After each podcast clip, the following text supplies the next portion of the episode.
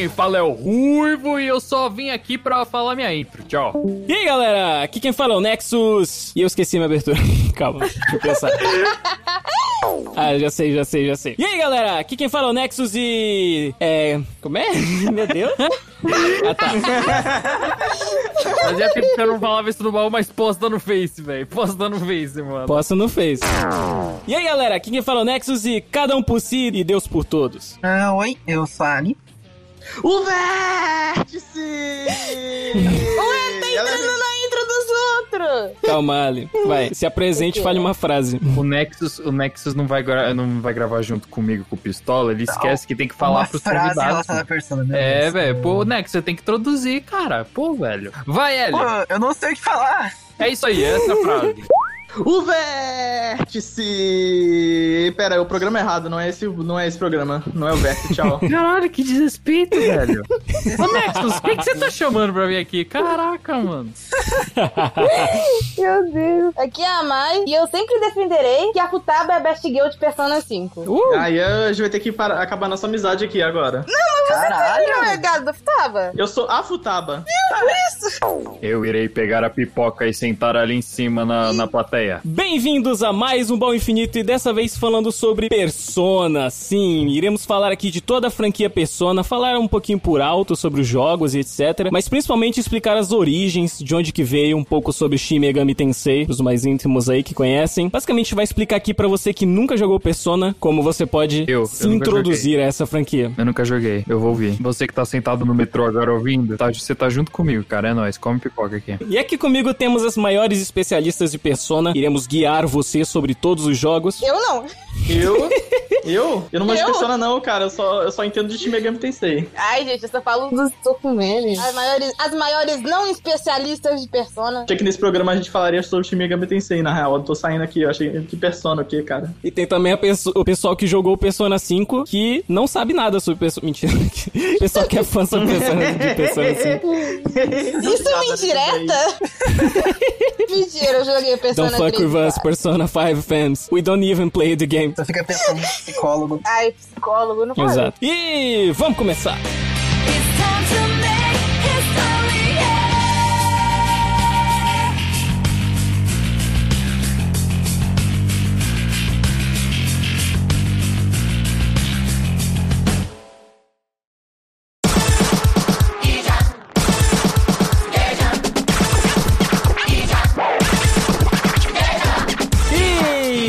bem-vindos a mais um baú de recadinhos. Depois de muito tempo, muito tempo sem baú de recadinhos. E dessa vez com a diferença, agora o baú de recadinhos está no começo do podcast. Uma pequena mudança, vamos fazer daqui pra frente. Só pra ficar melhor posicionado dentro do programa, eu acho que aqui no começo seria mais legal de fazer isso. Você que não sabe, o último programa foi de Kamen Rider. Você que não viu. Você que também não sabe, nós temos um site agora também. Você que está começando a escutar por esse programa, ou você que ficou sem escutar os últimos programas. Agora nós temos nosso próprio site para nós postarmos o podcast. É o O baú. baúinfinito.com.br. Exatamente. Tem que ter o BR. Tem que ter o BR, importante. Se Não você esqueça. digitar baúinfinito.com, não vai entrar. A gente não tem os dois domínios. Ainda. ainda. E agora no nosso site a gente tem uma nova aba de comentários aqui, toda bonitinha, dá pra botar foto também, dá pra você ter a sua fotinha, pra você logar com o Twitter. E como no último programa tivemos comentários muito grandes, muito bacanas, um feedback muito legal, vamos gravar aqui. Se você quiser também, que quiser que a gente leia o seu comentário, deixa um comentário bem bacana lá no nosso site. Normalmente comentários menores, mais curtinhos, assim, só falando bem do programa, etc. A gente tá sempre lendo, tá? A gente sempre lê. Só que aqui no programa a gente dá preferência aos maiores, os que acrescentam mais o podcast. Então agora pro primeiro comentário. O Egon Felipe Monteiro diz: Zaya, me patrocina também. Eu sempre quis assistir Tokusatsu, pois sempre achei bacana. Sempre foi algo que me chamou a atenção, mas eu sou uma pessoa preguiçosa pra assistir as coisas. Então, um, um achado que fico feliz foi ter conhecido o Ryder e o Ronan no grupo de AKB48. Muito bom. Foi quando eles me chamaram para assistir Ultraman Taiga e Kamen Rider Zero One, que eram as séries que estavam pra lançar. E combinamos de assistir juntos Gavan e estamos juntos até hoje nessa jornada. E fico feliz que a família tá só crescendo. Gavan, creio eu que seja. Gavan, acho que deve ser o nome de alguma série, ou não sei se foi um erro de Não, digitação. acho que é sério. Acho que é Deve ser uma série. Vou pesquisar. E fico feliz que a família tá só crescendo, pois Drat, Mai, Nexus e outros estão se juntando ao time. Sobre Zio, acho que ninguém aprovou a escolha. Muito vacilo da Sato não fazer uma pesquisa com o público pra saber o que seria interessante ela investir. Na verdade, ela fez, só que ela cagou. Exato. Dá até pra imaginar o pensamento da pessoa que recomendou essa série e que até foi comentado. Que pode ser uma série que tem muitas coisas de outras séries, então vai ser bacana. Mas como podemos ver, o buraco é mais embaixo. A verdade é Sim. que eu não sou criança. Mas, é, mas isso é um comentário também que eu vi de gente defendendo, não defendendo a escolha da Sato em si, mas uma coisa que a gente tem que falar aqui também, além das críticas que a gente deu no, no podcast, a própria crítica que os fãs deram à escolha da Sato, é que mesmo sendo Zio, mesmo sendo uma série não muito boa, mesmo sendo uma escolha ruim pra quem tá começando agora, ainda é uma, uma pequena conquista, né, a gente ter, mesmo que seja Zio no Brasil. Então, ainda assim, eu acho que para pro pessoal que já conhece a série Kamen Rider, ainda tem espaço pra a gente agradecer a Sim. pelo menos esse milagre de termos algum Kamen Rider aqui no Brasil. Então é só um, um adicionando no programa, que no programa pareceu que foi só comentários duros a escolha, etc. Mas lógico que também ainda é uma coisa muito legal. É melhor ter Zio aqui no Brasil do que não ter nenhuma aqui no Brasil. Exatamente. A verdade é que eu não sou criança, mas também quero todos os 357 mil brinquedos que tem em cada série Rider. Hahaha. Kamen Rider Double, melhor Kamen Rider de todos, e defenderei eternamente. Só que o final poderia ser melhor. É polêmico mesmo. Eu acho, eu acho ok. Final de Kamen Rider Double é algo que a gente vai comentar num futuro programa de Kamen Rider Double, mas Kamen Rider Double é, é bacana. Gostei. E só mais uma coisa: Power Rangers e Super Sentai, os dois a 80 km por hora. Quem fica na frente? Nossa, eu acho que, putz, é, Power Rangers, aí, é, ele tem um ponto forte que é a produção da série. Ela é inegavelmente superior às séries de Super Sentai, apesar de que os Super Sentais atuais eles estão conseguindo chegar lá. Power Ranger ainda era melhor antes de Super Sentai. Porém, Super Sentai tem uma coisa que não tem nos, nos Power Rangers originais, que são, acho que é mais a dinâmica dos atores também. Power Rangers ele é, é bem nostálgico, mas assistindo hoje em dia eu fico meio estranho. Pode ser também só a minha alma Weeaboo falando, mas ainda assim eu acho meio estranho assistir Power Ranger hoje em dia. Eu não tenho muito a adicionar porque eu não. Eu assisti muito pouco de Power Ranger e muito pouco de Sentai também. Então. É aquele negócio que a gente falou no programa também, a gente deixou um uma parte do programa toda dedicada a falar do que a gente pensa sobre Power Ranger e Super Sentai. Se você quiser escutar, escuta lá o último programa, mas é, olha, eu acho que Super Sentai ele sai, ele sai um pouco na frente porque eu valorizo um pouco mais ah, os atores dos personagens do que a produção da série em si. A produção da série não é algo que me, me atrapalha, não, me incomoda. Apesar de normalmente a gente faz piada assistindo, mas eu nunca fiz uma crítica 100% séria. Efeito visual ruim, sabe? Eu nunca, nunca me incomodou, nunca tirou a minha vontade de assistir uma série. Ok, partindo agora pro próximo comentário, temos aqui o comentário do Ronan, 312, que é o nick dele.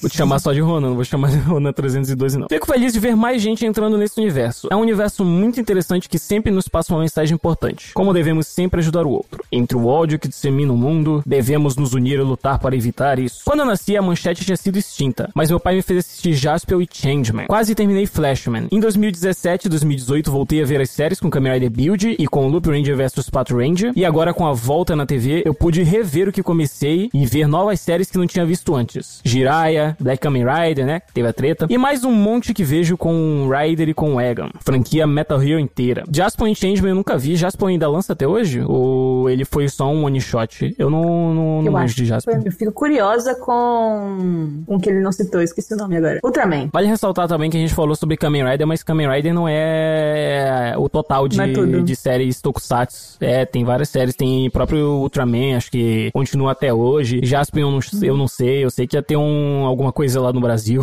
mas eu não, eu não lembro se era mangá ou se era... Eu acho que era mangá. É, Ia ter um é mangá brasileiro. que lançou. Então chegando, o pessoal tá falando que tá chegando hoje nas casas. Só lembrando pra você aí que Kamen Rider não é a única coisa de Tokusatsu que existe. Se você gostou, você pode explorar outros Tokusatsu também. E o baú foi muito bom, me mostrou coisas novas que eu não sabia. Essa dos Power Rangers SPD dublado no Japão pelos atores de Deca Ranger foi pra mim uma surpresa, mas dá pra ver como os Estados Unidos são meio que egoístas nesse quesito, porque tem coisa que não precisaria muito adaptar igual o filme Parasite que vocês citaram. E o universo Power Rangers já é bem grande, eles mesmos podem criar o resto da franquia, mas ainda escolhem adaptar. Tá enchendo o cu de grana pra perder tempo criando, não é mesmo? É, tipo, é, dá, um, dá um pensamento comum, né, de tá dando certo, não, não vamos mexer com o que tá dando certo, né? Vamos continuar fazendo o que Se dá. bem que eles estão agora contratando um- uns diretores e escritores muito esquisitos pra futuro é, Power Ranger. E tudo indica que vai ser uma história original. É, mas Eles estão contratando o pessoal de série adulta da Netflix. Eu não sei o que, que vai vir, mas vai vir alguma coisa esquisita. alguma,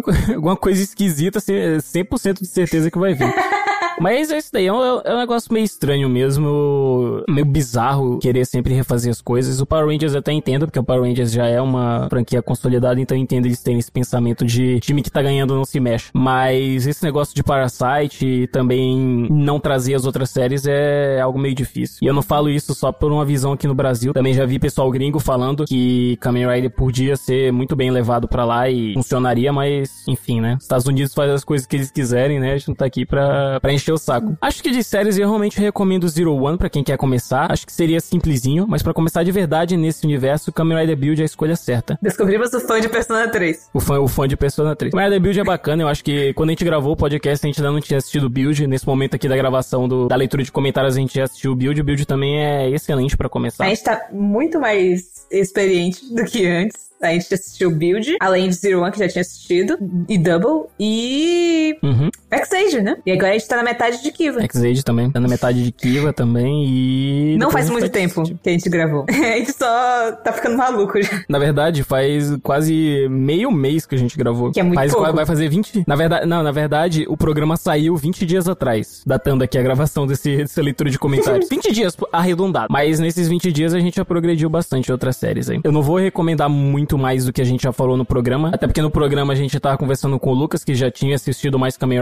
Riders e já deu as recomendações dele. Eu assino embaixo com tudo que ele falou lá, só você ouvir o programa. Pra Super Sentai eu não posso afirmar muita coisa, mas Kira Mage eu não tô achando uma boa pra começar. É divertidinho e tal, mas vendo outras séries como Deca Ranger, Kill Ranger, até mesmo Loop Ranger vs Pat Ranger, dá pra ver que tanto Kill Ranger quanto Kira Mage, o foco tá nos efeitos especiais. Acho que isso estraga um pouco a emoção dos Super Sentais de lutar sem armadura como acontecia em muita série antiga. É, tipo, tem uma, tem uma discussão do, do quanto de efeito especial é bom ou não. Tem série tanto de Super Sentai quanto de Kamen Rider que usa menos efeito especial, usa mais efeito especial, é muito uma escolha da direção de quem tá fazendo a série. Então é uma balança ali meio difícil de, de resolver. Mas Kiramage eu ainda não assisti, então não posso falar especificamente de Kiramage. As modernas parece que diminuiu o uso dos atores e focando mais no Switch Actor, mas no Kiramage eu achei meio sem emoção, porque nem o Switch Actor é tão usado, as lutas é mais uso de VFX. Mas não é uma série ruim, é uma série bacana pelo menos até onde assistia. Aguardo os plot twists. Quem sabe não mude minha opinião, mas eu recomendaria Deca Ranger. Ou as mais antigas antes de Gokaiger. É isso aí. E Super Sentai a gente não pode falar muito porque a gente só assistiu um até agora, mas eu tô ansioso pra A Gokaiger. gente começou Loop Ranger e Patrand. Não temos uma opinião muito forte, porque a gente só viu dois episódios. Mas parece Sim. bom. Sim, e o protagonista parece o Kiko do Chaves.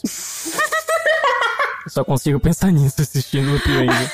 Desculpa, Loiro. E quem quiser as minhas outras recomendações do universo de Tokusatsu, aqui vai. Metal Hero, Jaspion e o Ninja Jiraiya. Então confirma aqui a, que Jaspion é, é standalone. Aparentemente. Mahou Shoujo, as franquias de Tokusatsu, ou seja, são Tokusatsus Mahou Shoujos, pra quem entendeu. Pretty Guardian Sailor Moon, Cute Honey e as novas séries Girls vs Heroine. Que apesar de serem voltadas para o público feminino infantil, é legalzinho pra dar umas risadas, mas é bem bestinha. Garo é uma série excelente com lutas incríveis e infelizmente ainda não posso recomendar Ultraman. Também não, só conheço de nome. De resto, foi um prazer ouvir o baú. Conhecemos a Dratio Nexus recentemente e estamos felizes por trazer eles para esse universo. Porque é um universo maravilhoso. Muitíssimo obrigado Com pelo certeza. comentário. Comentário bacana. Esse, esse tipo de comentário aqui, se você quiser comentar, se quiser fazer o TCC de tudo que você pensa sobre o que a gente tá falando, por favor, comente. Se você, Por por, exemplo, gosta de Persona nesse programa aqui, comente tudo que você tem sobre Persona, tudo que você tem sobre qualquer outro tema que a gente fizer. E a gente adora ler esse tipo de comentário, porque é, é vocês participando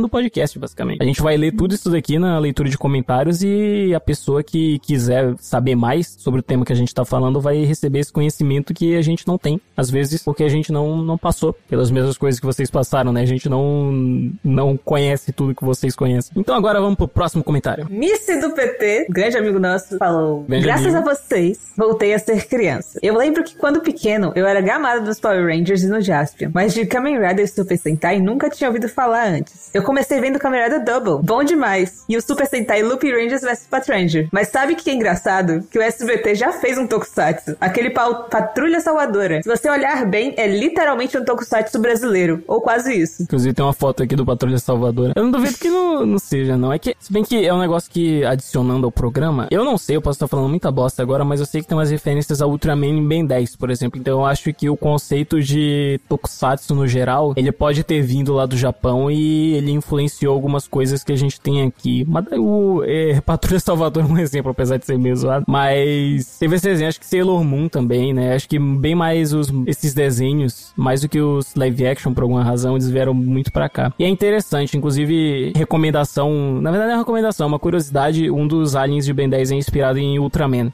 Que é o gigante, eu acho, uma parada assim. Só vocês pesquisarem, vocês vão achar. Acabei de pesquisar isso. Uhum. É verdade. Então é isso, muitíssimo obrigado por todo esse feedback aqui. Muito maravilhoso. Que saudade eu tava de gravar uma leitura de comentários aqui, baú de Sim. comentários pro programa. Aparentemente gostaram muito do, do tema de Kamen Rider e a gente promete mais. Esse episódio era pra ser sobre Zero One, mas a gente se estendeu tanto na, na explicação que acabou não dando tempo de fazer a, a- a review de Zero One. Então, nós fizemos isso. Esse A pequeno. gente achou melhor dividir os temas. E a gente promete não só de Zero One, mas coisas aí que a gente tem planejado. A gente diz, a gente diz ou não? acho bom pra quem tá começando, a gente tem, a gente planejou uns que são melhores pra quem não conhece Kamen Rider começar a assistir. Então, se você quiser acompanhar os próximos programas que vão sair, tem por exemplo Zero One, que tava saindo ano passado. Tem Kamen Rider Build, que ele é mais ou menos recente, também é bom pra quem nunca assistiu 2017. começar a assistir por ele. Pra quem gosta de uma coisa mais clássica também, tem um Kamen Rider Double, ele é um pouco mais antiguinho, ele não tem essa cara mais moderna dos Kamen Riders que a gente recomendou aqui, mas a gente pretende também fazer um programa nele no futuro. Mas no geral, se você só é do nicho de Kamen Rider, aguarda aí que a gente vai fazer bastante programa sobre isso. E também há planos de fazer um programa sobre Saber, que é o que tá saindo agora, mas só se a gente tiver bastante coisa pra falar. Mas é porque eu queria falar de um Kamen Rider que tá saindo ainda. Tá saindo Quando agora. é a previsão pra acabar é agosto do ano que vem. Então, Sim. se preparem. Agosto que vem vamos... vai ter um episódio aí. Vai ter um episódio. Ou não. Se for muito ruim, eu tô achando legal. Eu vi gente falando, falando muito mal, eu achei legal. Mas vamos ver como é que acontece aí quero nos queimar próximos a episódios. pauta. Então aguardem, aguardem. Aguardem que a gente vai voltar aí com novidade. Fica de olho lá no Twitter, Twitter do Bom Infinito. Os nossos Twitters também estão todos no site. E é isso aí. Isso aí.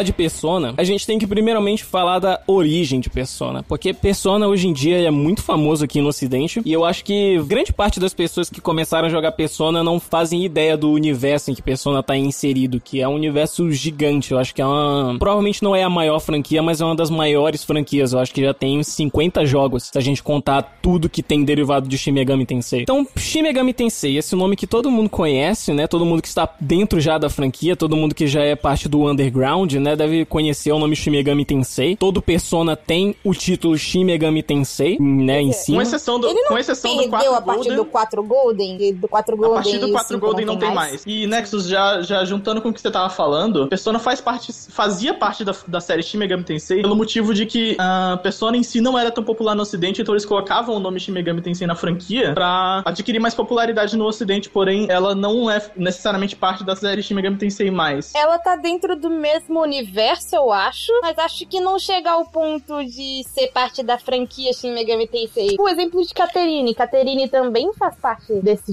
negócio gigante, mas ele é sua própria coisa. Sim, é um Exatamente. universo. É um universo. É, uni- é- é como se fosse, tipo, é como se fosse uma time, a timeline. é, uma timeline, tipo, a do Zelda. A Persona tem a sua própria ali no, no meio. E daí se divide do resto de Shin Megami Tensei. Sim, é porque tem os jogos que são nomeados Shin Megami Tensei, porém até um certo período ali Shin Megami Tensei era mais a amável de todos esses jogos nessas derivações que tiveram. Porque começa assim, a gente tá um pouco mais adiantado, vamos voltar um pouquinho mais. Princípio do princípio. Em 1986, Aya Nishitami escreve Digital Devil Story Megami Tensei. Ele era um livro que na época a principal inspiração dele era mais o crescimento dos animes e principalmente da tecnologia. Como a gente teve aqui no ocidente também, a gente teve obras que quando começou a ter um surgimento da tecnologia, eles imaginaram é, umas coisas mais filosóficas e etc relacionada ao humano e à tecnologia. O livro em si do Megami Tensei, eu não li, né? Acho que pouquíssima gente leu, a gente sabe o básico da história, que era um aluno que sofria bullying e ele cria um demônio dentro do computador pra se vingar da escola. Eu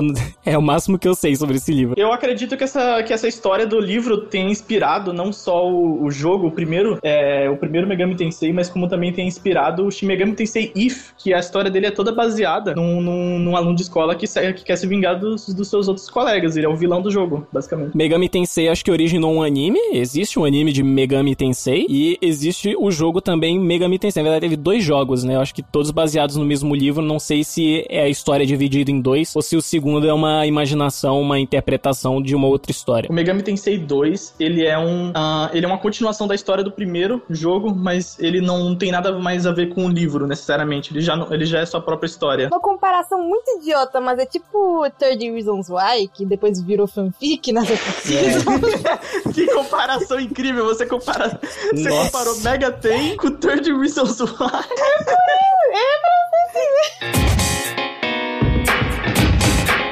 E aí, a, a Namco, né, ela chamou um estúdio recém-criado chamado Atlus pra fazer esses dois Megami Tensei. E depois disso surgiu outro jogo que, ainda usando a mesma base dessa ideia do livro de ser humano com o sobrenatural e ao mesmo tempo a tecnologia, né, essa mistura de todas essas coisas, foi que criaram o Shin Megami Tensei. E aí, o Shin Megami Tensei meio que permanece até hoje, ainda, ainda lança Shin Megami Tensei. Tem os cinco aí saindo pra Switch logo. Porém, foi esse Shin Megami Tensei que originou várias, várias subséries, né? Uma delas acabou sendo Persona no futuro. Sim, tem várias. O Shin Megami Tensei originou várias séries. Que Devil Summoner, Devil Survivor e por aí vai. E Persona também. E aí, a história de cada Shin Megami Tensei é algo difícil de, de falar. Se a gente for falar de cada história de cada jogo, tanto de Shin Megami Tensei como de todos os, os derivados, a gente vai ficar aqui horas e horas. Mas no geral é sempre essa ideia de que existem duas entidades sempre competindo, que é a entidade que representa o céu, também chamada de lei, e a entidade que representa o inferno, também chamada de caos. E ali no meio disso tudo tem os humanos, que são a raça neutra. A lei acredita que as pessoas têm que abrir mão do livre-arbítrio para ter segurança. O caos acredita que as pessoas têm que ter livre-arbítrio e o mais forte sobrevive. E os humanos acreditam que a raça humana tem que viver por ela mesma, né? Sem o auxílio da- dessas Sim. duas entidades. Tem o auxílio de, de anjos e demônios, basicamente. Anjo demônio.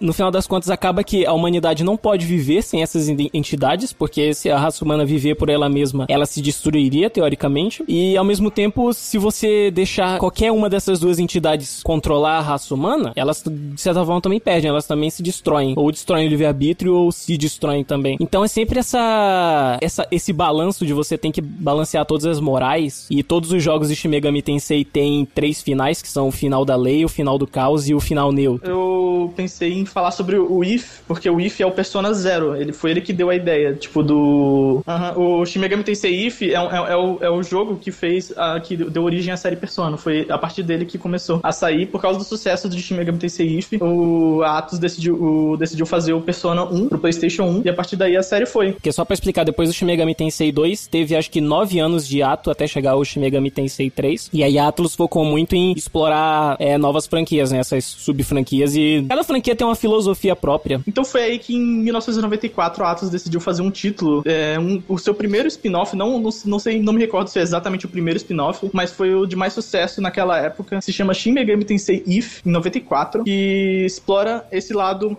é, como se o é, um- é como se fosse uma história alternativa do primeiro Shin Megami Tensei, como se o, ap- o apocalipse dele não nunca tivesse acontecido e no lugar acontecesse ah, eventos diferentes numa escola em- com personagens estudantes, em que o seu o personagem, o vilão, o Hi- Hideo, Hideo Hazama, eu acho. Kojima. Kojima.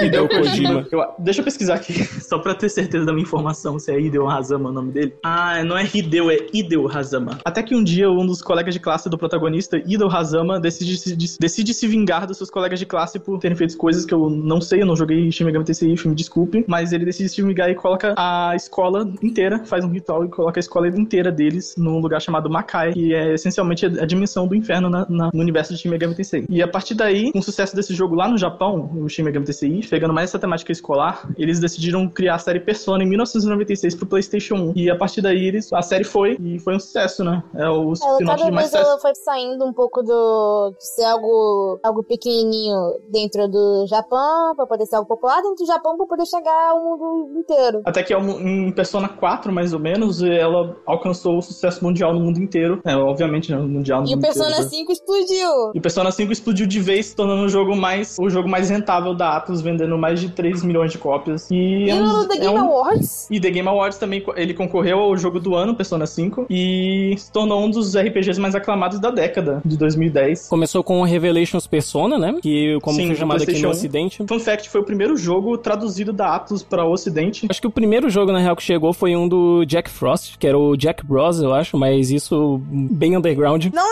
nossa, isso quando ele é de Virtual É verdade, Boy. né? Foi o Jack Bros. Me Ele perdoe é pelo Virtual erro, foi o Jack Boy. Bros. foi o Jack Bros. Tanto que quando eu descobri que esse jogo era da Atlus, eu fiquei chocada. O Jack, o Jack Frost, que é um dos personas, né, do Persona, ele inclusive é o mascote da Atlus, né? O Atlus usa até hoje ele como um mascotezinho. E ele é bem querido, Sim, acho, pela ele é um comunidade. eu vejo bastante coisa do Jack Frost. E também ele é um dos demônios, demônios ou personas com mais variações dentro do. Sim, tem o Jack Frost, o Black Tem o Frost, Jack, o o Jack. King Frost, o Pyro Jack também, que tá no, junto com o Jack Frost no Sim. joguinho de Virtual Boy, o Jack Bros. E ele, é- ele Sim. tá cheio de easter egg por ele aí ao redor Tem, indico, indico, indiscutivelmente, a melhor variação dele é o Demon Hole, porque é, um- é a roupinha do Strange Journey e a roupinha do Strange Journey é muito legal. Black Frost é uma persona E foda. Dos principais fundamentos dessa franquia, né, antes da gente pular pra Persona, era a- o fato de que pra você conseguir, né, os demônios, entre aspas, né, que são as criaturas, tinha todo um sistema de você ter que recrutar eles e você ter que socializar com os demônios. Ele era bem, ele é um pouco comparado com Pokémon nesse sentido. Eu não sei qual dos dois veio primeiro, mas ele bebeu um pouco das referências de Pokémon um, um pouco mais Não, tarde. na verdade Não, foi o acho que Shin contrário. Megami Tensei veio primeiro. Shin Megami Tensei veio muito antes. Pokémon ele é de 90 e poucos? A negociação pra você capturar eles é desde o primeiro Megami Tensei, então é algo que o Pokémon Sim. roubou do Megami Tensei, Porém, a basicamente. principal diferença que Pokémon tem é que Pokémon ele incentiva você a ter afeição pelos seus pelos seus Pokémonzinhos. Porém, Shin Megami Tensei ele, ele é mais relacionado ao seu build e tudo mais. E, e principalmente Persona, é bem incentivado você fundir elas e tudo mais. Sim, os demônios Então, são o mais como apego, se fossem o apego às contratos. vezes é zero. O apego aos seus bichinhos às vezes é zero nesses, nesses Tipo, jogos. seu próprio É. Persona inicial, tem horas que você joga ele, o jogo te obriga a jogar fora. É, os demônios ou personas, eles são mais considerados como contratos. Ferramentas, basicamente. É mais usar de escada pra você atingir um outro persona mais forte, uma outra coisa mais pra frente. Ele, o Pokémon tem isso mais de você pegar um Pokémon e ir cuidando dele. Tem essa, essa diferença entre os dois. Mas é aqui só explicando porque esse conceito foi mais tarde o que definiu, né, a, a franquia Persona. Tipo, um dos elementos de gameplay principais de, de Persona é você ter essa troca entre vários tipos de gameplay, que eu vou falar um pouco mais tarde. É, não sei se eu vou entrar agora, porque esse negócio do, da Shadow Negotiation, ele foi algo que sumiu depois, acho que do 2. Depois Do- do, depois dois. do 2. 3 e no A partir 4 do três e eles do não tinham. Era um negócio chamado Shuffle Time, que você recebia cartas e aleatoriamente podia ser uma persona. Aí no 5 eles resolveram Uhum. voltar um pouco às origens, não entre aspas, é realmente tentando voltar um pouco a origem de Megami Tensei, e trouxeram a Shadow Negotiation de volta. E aí, tá, teve esse, o lançamento do Persona 1, aí chegou a ter o Persona 2 também, teve um pequeno gap ali, acho que entre o Persona 2 e o Persona 3, que também, outra época em que eles exploraram um pouco mais outros, outros jogos, né, eles melhoraram mais outras áreas do desenvolvimento deles, e eu acho que teve, eu não sei qual foi um, que foi o primeiro jogo totalmente em 3D, Persona 2, Nocturne. ele é meio 2D, ele, né? Não, na verdade foi o Nine. Foi o Nine, foi o Shin Megami Tensei 9, ele foi o primeiro jogo 3D da série, acredito eu, para o Xbox. Ele era pra ser um online, mas acabou não sendo, tipo, um jogo online. A parte online dele foi cancelada e foi levada pro Imagine mais pra frente. Mas o primeiro jogo da série principal a ser 3D foi o Nocturne. Pra deixar claro, Persona 2 ele não é um jogo só, ele é meio que uma sub-franquia. Tecnicamente, todo Persona. Ele é uma duologia. não Ele é meio É que uma uma duologia. duologia. É, uma duologia e meio que. Eu ia falar sobre uma sub-franquia dentro de uma sub-franquia, que cada persona ele é standalone. Você vê a Sim. jornada passando É. em cada jogo. Você não precisa conhecer os Personas 1 pra poder jogar o Persona 4, por exemplo. E tem muitos spin-offs. O 4 ele tem o jogo de dança, tem jogo de luta. O 5 ele vai ter. Ele também tem, tem jogo de dança também. O 3 também tem jogo de. Luta. slash. Tem jogo de Tem luta, de luta, também. de dança. É, jogo... E Tava falando do. Scramble, que eu esqueci o gênero do Scramble. É, Musou. É Musou o É, nome dele. o, que tem o 5 que também tem o Musou e tudo mais. Então, é cada universo. É um micro-universo. Sim, tem Persona Q também, que é crossover entre os personas. É crossover entre. É, é muito legal, por sinal, é bem legal. É crossover entre os, univer os universos do, do 3 ao 5, tendo o primeiro Persona Q, que é entre o 3 e o 4, e do Persona Q2, que é entre o 3, 4 e 5, e eles têm um sistema de gameplay parecido com um outro jogo da Ethereum Odyssey. chamado Epherian Odyssey. E aí, em 2006, finalmente saiu Persona 3, que eu acho que é o que, depois de todos essas- esse- esses aprendizados que eles tiveram com as outras franquias, eles deram um leve salto em relação ao 2, eles tiveram uma visão diferente. Todos os outros Mudou de jogos diretor eles... também. Isso, de diretor também. E eu acho que ele ficou ocidentalizado, não totalmente, mas ele é o que mais dá pra relacionar com o que a gente tem aqui no ocidente do que outros jogos, que são muito, É muito porque ele obscuros. bebeu muito da fonte, ele, be- ele bebeu muito da fonte do anime, que é algo que é muito, que é muito cultuado aqui por, por-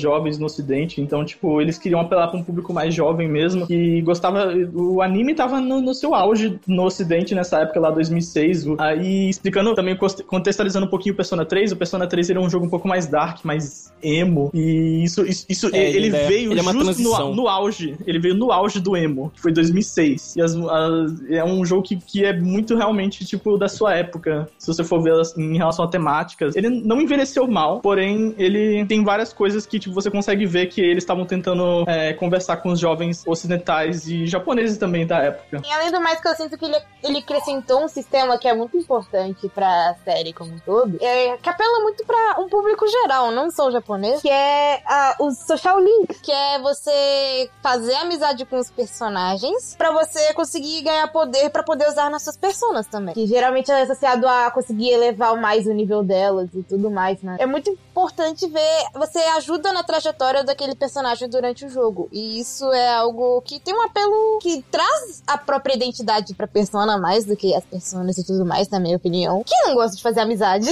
Sim, Exatamente. E o jogo incentiva isso bastante, tanto que durante as partes de dungeon, de dungeon crawling, ele vai te dar benefícios por fazer esses social links e amizades, que isso inclui eh, personas mais fortes e bônus de XP. Bônus de XP. E ajuda na batalha também, com o passar do jogo. Com o passar dos jogos também ganha benefícios de batalha e por aí vai. Ele tem, acho que, três elementos principais de gameplay. Ele tem a, a- a parte visual novel, a parte JRPG e a parte The Sims, né? Sim. A parte The Sims Eu diria do que a jogo. parte visual novel e a The Sims são meio que uma só. Eu diria, eu diria que tipo, é, o jogo é uma mistura de The Sims com JRPG, basicamente. Sim, mas é que ele é meio não linear, porque você pode buscar os diálogos, né? Tipo, num, apesar de ter visual novel que você pode escolher o que você vai fazer ou não, no Persona você tem que andar pelo mapa e tem que encontrar os personagens, falar com eles, etc. Sim. Eu gosto de dividir as duas coisas porque tem a história principal do jogo, tem a história dos personagens e tem o de RPG, né? Por isso que eu divido em, em três. E o diferencial dele é porque os três se completam, né? Você precisa fazer um pra poder fazer outro, pra poder fazer outro. Então, ele é bem atrativo nesse sentido, porque ele realmente te influencia a fazer tudo que o jogo tem a oferecer. Conversar com os personagens, ganhar poder pros personas, usar os personas pra lutar e aí você progride no jogo, você avança as histórias dos personagens. Esse é um, um grande diferencial de Persona, que foi o que até hoje ainda é o, a, a, tipo a essência, né, do Persona. Sim, eu acho que o, o fator da visual novel e do The Sims, como você falou, essa, essa parte dos social links eu acho que é, é o que fez o Persona começar a ser especial ao nível de se destacar dos outros JRPGs, porque o 1 e o 2, apesar de serem ótimos jogos e terem histórias maravilhosas, principalmente o 2, é, eles não tinham uma coisa muito... Ele era um RPG dizer?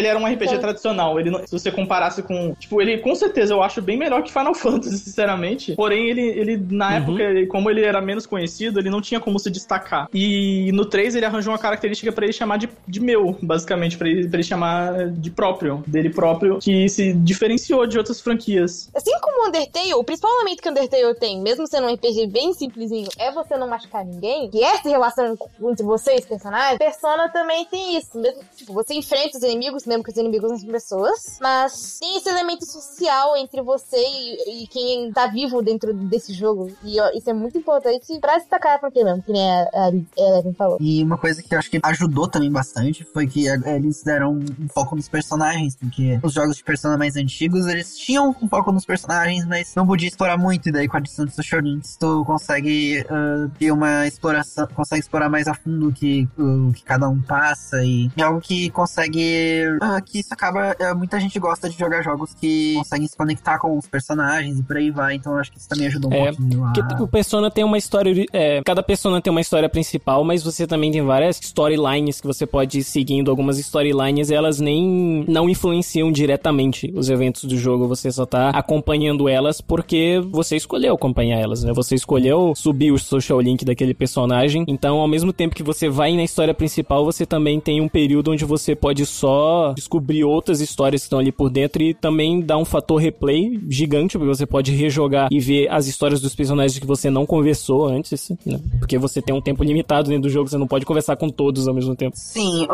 por- até porque tem o sistema de social stats que no início da personagem vai começar com uma, um, um set definido de inteligência, coragem. Depende de jogo pra jogo, mas é mais a sua É, capacidade do de poder também. lidar com as pessoas. Eu acredito que são os mesmos atributos em todos os jogos, porém eles usam nomes diferentes. Por exemplo, kindness, kindness no Persona 5, eu acredito que Uhum. seja igual o, o Understand do Persona 4. Eu acho, eu acho que é a mesma coisa, assim, sabe? Eles só mudaram meio que o nome no 5. Por exemplo, Sim, no 5 são- também, eles mudaram o nome de Social Links para Confidence, mas eu acho que eles fizeram isso mais pela temática do jogo, mais, entre aspas, criminosa dos Phantom Thieves e tal, pra, do que qualquer coisa, assim. Eu acho que são- é a mesma coisa, eles só É, mudaram o no nome. fundo, no fundo, é a mesma coisa, porém mais com um nome bonitinho. É, um nome, um nome diferentinho pra, pra ter um apelo mais pra temática, pra, pra essa temática da história, tipo, eles, eles é mais rebelde, não sei o quê. Porque chamar Social Links de Social Links lá não faria tanto sentido, porque você é meio que um, um- aos olhos da sociedade naquele jogo, você é meio que um criminoso. Então, tipo, os, os seus contatos, eles são meio que cúmplices de você. Então, por isso, Além que Confidence- eles são mais adultos. No Persona 3 e no 4, é mais gente da tua idade. Mas no 5 tu fala com os médicos, tu fala fala com com vendedor de sim. arma, mesmo com as armas de brinquedo. Fala com professora e etc. Sim, e por isso que eu acho que uma ótima tradução pro nome Confident, eu acho que não seria confidante ou coisa assim, acho que seria cúmplices. Eu acho que se um dia fizesse uma tradução do Persona 5 pra português, eu acho que cúmplices seria um ótimo nome porque combina muito com a temática do jogo. Eu acho que era isso que eles queriam passar com o nome Confident, tipo, chamar de cúmplices, até porque eles estão te ajudando na sua missão de fazer algo que nos olhos da sociedade não é Uhum. aceitado, mas é, você sabe que tá certo. É, outra coisa que contribui pra essa escolha de cúmplice é que agora ah, que a maioria do, desses, desses, confid- desses confidantes começam por uma troca mútua. Ah, É, o Por exemplo- principal que o Persona 5 faz, porque no 4 tem o elemento de que você faz o social link com a Pyre, que é com os membros da sua Pyre, e eles te ajudam na batalha, mas o 5 implementou que todo social link ele vai ter um impacto quando você tá jogando, seja dentro do metaverse, seja dentro da batalha. O metaverse eu digo no Dungeon Crawling, mas cada personagem ele vai te dar um status que vai te ajudar enquanto você vai estar explorando esse mundo. É uma troca que começa, você começa a desenvolver uma amizade a partir dessa troca que você quer fazer. Você- uma pessoa vai ganhar um benefício e você vai ganhar um outro que vai ser enquanto você vai jogando. E o 5, a gente tava falando sobre o 4 e o 3 terem um impacto e essa relação mútua entre sua vida social e sua vida de batalha. Mas talvez seja um pouco meu bias, porque eu sou muito fangirl de Persona 5, mas eu acho que o 5 ele entrega isso mais ainda. Tudo que você faz num mundo tem a ver com o outro. Quer dizer, mundo real tem a ver com esse metaverse. Sim, eu acho que foi a melhor melhora que o Persona 5 fez, foi que eu acho que as coisas que você faz no mundo real tem mais impacto na, na batalha do que, do que os outros dois, o que, é intro- que já tinha Social Link no caso. Porque no 3 e no 4 a- a- era mais os bônus de XP e tal que você recebia. E no 4 no Golden, 4, no, né? no 4 Golden, não, no, no 4 já eles já colocaram isso, mas eles fizeram algumas melhorias no Golden especificamente que eu não sei quais são. Mas já no São- 4 tinha algumas coisas de você fazer social link com o pessoal da sua party faz realmente diferença na batalha, porque eles podem te dar um. Eles podem se jogar na sua frente quando você vai receber um golpe mortal e eles recebem por você e ficam com um de vida. eu ganho habilidades novas e também a partir É do como curar, curar status de doenças, por exemplo, eles curam também, sem precisar gastar SP. O 5 ele teve várias melhoras, eu vi gente dizendo, fazendo um- uma, uma, uma avaliação rápida de todos os, o Persona 3, 4 e 5, que o 3 ele, a galera considera a melhor história, o 4 a galera considera o melhor grupo, né, o melhor grupo de protagonistas, e o 5 ele é os melhores elementos de gameplay, nesse sentido de que tem várias coisinhas assim, são entrelaçadas, etc. Eu não joguei o 3 ainda. Eu comecei a jogar, só que eu não explorei muito, eu não cheguei ainda ao foco. O meu favorito, ele é o 4. Eu acho que tudo nele é o meu favorito, tipo, tirando a gameplay, porque do 5 é objetivamente melhor, então não tem como comparar. Não tem, não tem. Mas eu acho que tudo nele é o meu favorito. O grupo, a história, ela me cativou muito. Eu acho, sinceramente, melhor que o 3, mas, né, qualquer um, cada um é cada um. Mas É, meu favorito é o comentar 4. uma coisa Pode comentar. sobre o Persona Claro. Awards?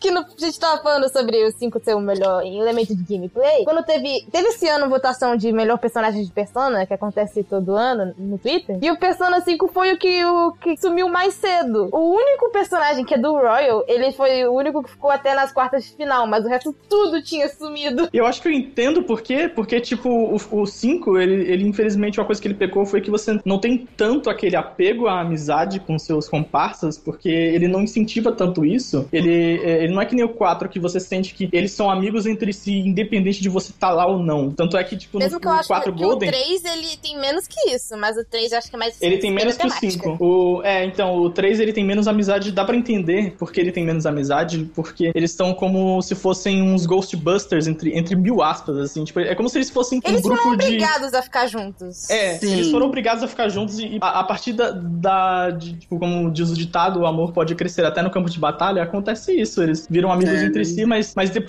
mas se você jogou, eu não sei querer dar spoilers no The Answer, que é a campanha do Persona 3 Fest, a campanha pós-campanha, o epílogo, eles basicamente, depois que acontecem as coisas lá, que eu não posso falar que dá spoiler, porque é spoiler do Persona 3, é, eles não, não são mais tão amigos assim. Também acho que o Persona 4 ele é o meu preferido, porque foi o primeiro Persona que eu joguei, então tem todo aquele elemento de novidade. Você aprende com ele, ele te ensina muito bem. Um negócio que a primeiro momento pode afastar novos jogadores é que o Persona 4 tem 4 horas de introdução. Você demora 4 horas até você finalmente sair de todas as amarras. Sim. Mas essas 4 horas de, recom- de recomendação, mas essas 4 horas 4 horas de coisa. Hum, Quatro horas de Quatro recomendação. horas de recomendação. É, foda. Mas essas quatro horas de introdução do Persona 4, eu acho que elas são. Ela é muito bem feita, porque ela realmente. Ela não te joga na cara tudo que o jogo tem pra te oferecer e você tem que se virar com aquilo, sabe? Ele dá tempo pra você digerir todo o mundo, todo o setting que tem em volta de você, a vida no, no campo, a- os assassinatos que estão acontecendo lá. Ele deixa você digerir aos pouquinhos até ele te introduzir ao verdadeiro plot tipo, que interessa do jogo. Eu acho que, apesar de ser uma difícil recomendação pra novos jogadores, essa introdução, eu acho que vale a pena você esperar. Você vale a pena você ir lendo os diálogos, porque depois que você estiver preso naquele mundo, depois dessas quatro horas, vai valer a pena. Vai. Pra, pra mais 80, 90, 100, 120 horas. Porque Você- o Persona 5 ele tem um approach diferente que ele já começa você tacando na- no meio da ação. É verdade. Aí depois que tem meio da história. E é bem provável que tu acabe jogando o Persona 4 e acaba, ma- aca- no final das contas, acaba se interessando mais pelo, pela história e pelos diálogos do que pela gameplay. Ah, Que é dependendo muito bem feito, nossa. Sim, ah, tem muitas.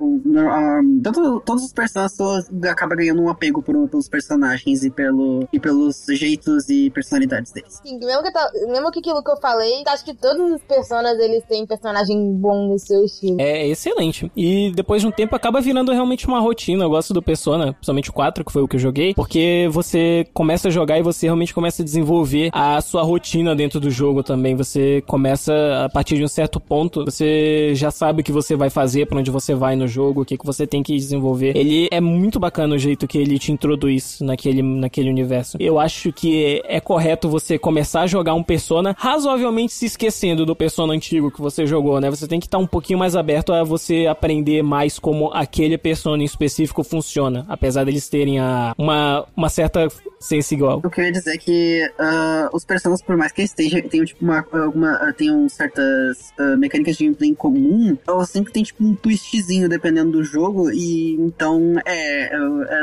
dá- tem que ser um pouquinho mais aberto quando for jogar, porque vai ter algumas vezes que pode- pode- uma coisa que você podia fazer antes, pode, só pode fazer no jogo depois de um certo ponto, ou de um jeito diferente, então tem que estar, então, sim, é comum acabar esquecendo, tentar esquecer Eu um acho que isso acontece mais na transição de você ir pro 5 pra qualquer outro, porque do 3 pro 4, eu acho que não é tão, tão grande. Acho que só a mecânica de, de você é, ficar cansado, que realmente é uma coisa Uhum. que eles tiraram no 4 depois, Amém. no 5 também. Amém. Amém, porque é horrível essa mecânica de, de você ficar cansado nas dungeons. Porque ela afeta os- o, você poder fazer coisas na dungeon, tipo. ele- você não pode ah, ir pra dungeon em dois dias seguidos se você quiser. Você precisa. Você é obrigado a fazer coi- alguma coisa que você não quer. É bacana do 4 porque o 4 você pode fazer um speedrun de, de eficiência. Você começa a aprender qual a melhor maneira de você estudar, você ir pro trabalho, você fazer a dungeon, você fazer tudo. É, ele não tem essa. Ele não tem muitas essas consequências, né? De você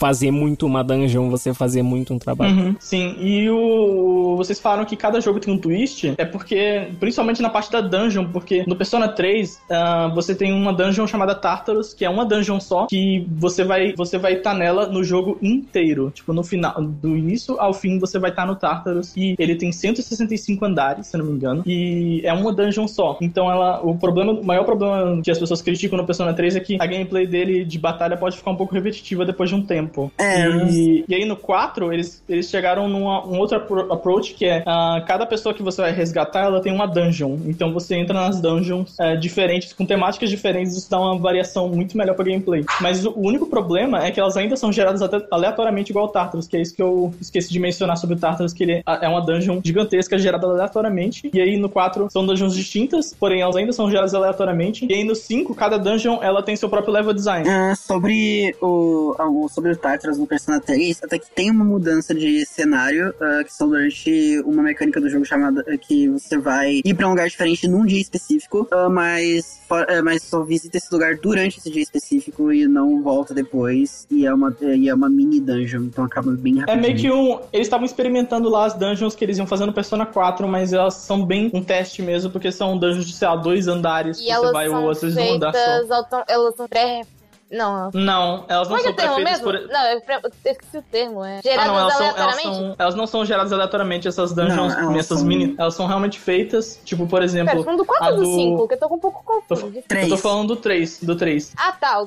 É porque eu pensei que falando do Tartarus. Não, eu, eu tô falando das mini dungeons do 3, que Ah, sim. elas são, elas são uma experimentação do que seria as dungeons do 4 depois, porém, é, de, de, de- de diversificar as temáticas das dungeons entre si, porém elas eram bem pequenas e elas eram feitas antes, tipo, elas não eram geradas aleatoriamente, elas eram pré-feitas mesmo. E o 4, ele meio que mistura as duas, porque as dungeons, elas são... Parte delas são geradas aleatoriamente, mesmo que são diferentes, e partes delas são criadas à mão pelos criadores. Sim, E- porque cada dungeon tem um puzzle. Tem cada dungeon tem um puzzle que é, não é feito aleatoriamente, que ele realmente é, é feito. é, então, normalmente, um andar de cada dungeon é, ele é feito. ah, ele já foi feito pelos desenvolvedores e não foi feito aleatoriamente pelo, pelo console e tal. E o 5, ele tem um. A principal coisa dele é as dungeons feitas todas à mão, que você tem que explorar lá em todo e tudo mais. E tem o, o Mementos, que é meio que o Tartarus aqui pra baixo, que ele é totalmente Sim. gerado aleatoriamente, mas ele não é uma parte tão fundamental que nem os Pelas. E não acaba sendo tão repetitivo também quanto o Tartarus. Que o Tartarus É, porque a, a locomoção que você tem durante o, o Mementos, ela é bem diferente do Tartarus. No Tartarus você tá andando lá normal e no Mementos é, Tá no- você, você tá no, É, você está Gato no ônibus. Gato ônibus. acaba sendo bem mais dinâmico e acaba dando pra. eh, Principalmente no Royal, que no Royal eles adicionaram umas mecânicas que deixam a exploração de movimentos ainda mais dinâmica do que já foi no 5. Ainda é uma parte chata do jogo, mas não é essencial. Não é essencial. ah, é essencial completo, Digo, mas. ela é obrigatória. Ela é obrigatória, Ela é porém você obrigatória, não, mas você ela não vai não, passar tanto tempo lá. Ainda mais se você pegar o negócio do Ryuji, que você pode passar voando pelos inimigos. Sim, e ela, ela não é a, ela não é a dungeon principal, tipo, que nem a- a- o Tartarus do Persona 3. A letter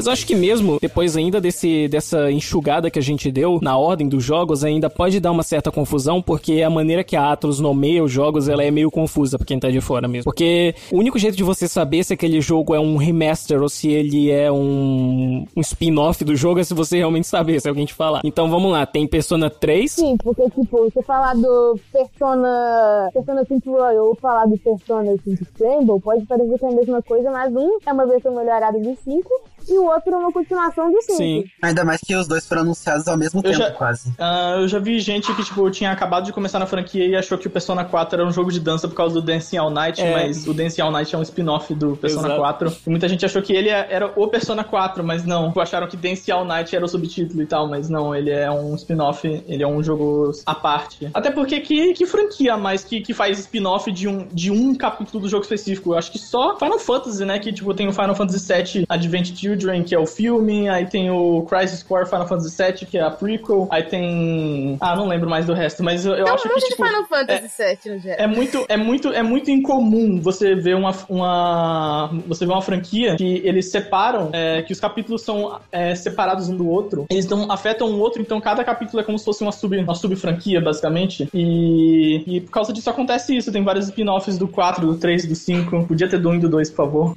É remake, principalmente, porque, nossa. Remake ah, do um 1 do remake 2. que implementasse as melhorias que teve no, 4, no 3, no 4 e no 5. Caraca, isso ia ter que É, ser. uma coisa que é pra ter em mente é. Seria trabalhoso, mas eu amaria, eu pagava. Uma coisa pra ter em mente é que se acabar gostando do 1 e o 2, uh, se quiser mais conteúdo disso, infelizmente a Atlas não fornece muito. Não oferece. Tem hora que um, um lugar ou outro tem fanservice, mas até isso é raro. Sim, por exemplo, no Persona 5 eles, eles é, têm a DLC das roupas do Persona 1, 2, 3 e 4 pra você usar, mas fora isso eles não deram muita atenção pra Persona 1 e 2 é, at all, Tanto assim. que no Persona Q, eles, são, eles não fazem parte, é só tipo os do 3 pra frente. Como se Sim. essa parte não tivesse existido. O que é bem triste porque Persona 1 e 2 são jogos que têm o seu valor. A gameplay do 1 é questionável, mas todo o resto é bem memorável. Tipo, a história, os personagens, eles são. Você talvez não tenha nem jogado Persona 2, mas você talvez conheça a Maya Mano, por exemplo, que é uma personagem extremamente popular da franquia, mesmo que você não tenha jogado Persona 2. E ela faz parte do- daquele cast de personagens que é incrível, basicamente. Os personagens de Persona 2 são muito legais e a história também é muito boa, então eles têm o seu valor e eu acho que merecia muito um remake. Uhum. O problema de fazer remake é que todo Persona tem um, um certo objetivo, né? Então, para você Sim. fazer um remake, principalmente pra uma nova geração, é muito um processo de você ter que reimaginar a história, quase você fazer um Persona do zero. Então, é. É, é- é que nem o Final Fantasy VII Remake, é um jogo novo praticamente. O remake do Final Fantasy VII ele não substitui o original. Ele é um jogo novo. Então, por mais legal que seja, ainda é- eu acho que eles só vão fazer isso no momento de necessidade. Se não tiver ideia pra fazer um novo Persona, se tiver numa situação muito ruim, é o único momento de fazer isso, sabe? Enquanto as ideias. Eu acho que a hora é agora, porque Surgiu uma fanbase de Persona 2, somente no Twitter, quando que a gente andou notando. E eu acho que E também, não ela só é- isso, mas como agora é um momento onde o, o time do Persona tá focado em outro projeto, então agora o próximo Persona vai ser feito por outro time, então acho que é uma ótima hora pra um remake. Caraca, mas o próximo Persona ser feito por outro time é perigoso isso. aí. Ma- Mas mas, Vai. É, a Ele não vai galera. ser mais pelo trio. É, o trio Katsura Hashino, que é o diretor da- do 3, a partir do 3 eh, até o 5. Katsura Hashino, Shigenori Sojima, que é o diretor de arte e character designer também. Ele faz o design das personas, faz o design junto com. Eu não sei se o Kazuma Kaneko, que é o. Kaneko, eu acho que ele ainda anda designer- fazendo o design das personas, eu acho. Ka- o Kaneko foi quem fez os designs de todos os personas que, que, que, são, que são demônios em Shin Megami Tensei. Porém, os, os protagonistas foi ele que fez? Ou foi o Sojima? E aí, fez? acho que ele fez no 1 e no 2, mas aí depois. No o 1 e no Shin- 2. Ah, mas, do- é, mas eu tô falando do time do, do trio, da, da Trindade. A Triforce da Atlus. Por fim, o compositor, a Triforce do Persona. Por fim, o compositor Shoji Meguro, que é o que faz as músicas que muita gente conhece. As músicas do 1 e do 2 são excelentes, porém, as músicas do 3, 4 e 5, elas Nossa. tentaram focar num estilo específico pra cada um e isso tornou elas muito icônicas. de- é, A OST de Persona. porque Porque elas, tem hora elas que tu ouve e tu sente que é do mesmo cara, tá sentindo mesmo? Mas são gêneros, Sim. tipo, o 3 ele é mais hip hop, mais. O 4 ele é, ele é pop rock e, E o o 5 cinco é ele é acid E o jazz. 5 é, É essa acid jazz. jazz. Cara, a gente pode falar da OST de Persona, porque a OST de Persona é uma coisa muito maravilhosa. Nossa, é maravilhosa. Ah, É com certeza uma das Não, não melhores só, partes do jogo. não só o Shoji Meguro, porque a OST do 1 original de PlayStation 1, ela é maravilhosa também. Eu queria dar um shout-out pra essa OST, porque ela é muito atmosférica. Ela é eu realmente não tipo, ouvi, bem, mas ela tem creepy. cara de PS. Ela tem cara de PS1? Ou Não, ela tem cara, ela tem cara de música. Ela tem cara, Não tem causa de música. Ela não tem cara de, de videogame. Ela é que ela não tem, não tem cara de música de videogame. Ela, ela- é bem atmosférica. É o principal que o Persona tem no geral é que as músicas não tem cara de música. Principalmente que as músicas de batalha, acho que, não sei se no 1 e no 2 tinha, porque eu admito, eu não joguei, eu quero jogar depois do 2. Mas elas são cantadas, por exemplo, incrivelmente não enjoa com o passar Com do tempo. exceção, com exceção da Lone Prayer do Persona 1 de, PS, de PSP, que realmente muita gente que jogou o Persona 1 inteiro diz que a Lone Prayer é uma música cantada que enjoa, mas ela é uma exceção. Mas, tipo, Foi. Last Surprise, Mass Destruction. Ela é uma musiquinha muito curta, e então eh, até, pra, até pra ouvir ela normalmente acaba sendo algo enjoativo. Mas é muito boa, ainda assim. Tipo, músicas como, tipo, Last Surprise, Mass Destruction, Nossa. Reach Out to the Truth. é Mass muito- Destruction. Sim, elas são Cara, muito Mass boas. Destruction, eu- essa combinação. Baby, baby, baby, baby, baby, Essa baby. combinação de palavras, Mass Destruction, ela tem, sabe, um. Você ouve isso, você, ela- você vai pra um nível acima, que nem a OST do Diorno. Ela tem uma. Ela tem uma energia. Ela tem uma energia muito forte, Mass Destruction.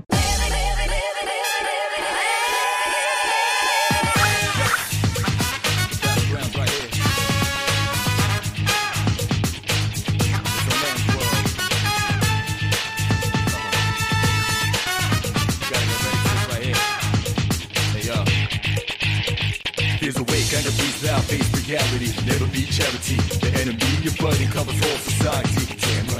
Gonna fight all night. Right here, shadow 10 o'clock direction. Seize the moment, destroy the nation. You rhyme slow motion, give me motivation. Breathe out now, ain't dead on the rival. Round up around, spit out all over. Rhyme like a rolling stone, come in the crowd. Watch out the moon, that this out. Just watch this sound and bombs whole ground. Surround up, don't ease the pace, cause enemies brutal. Moment of the truth, there ain't no truth. You're the only one, one world, one law. But the battle goes on, shadows all mass destruction. Como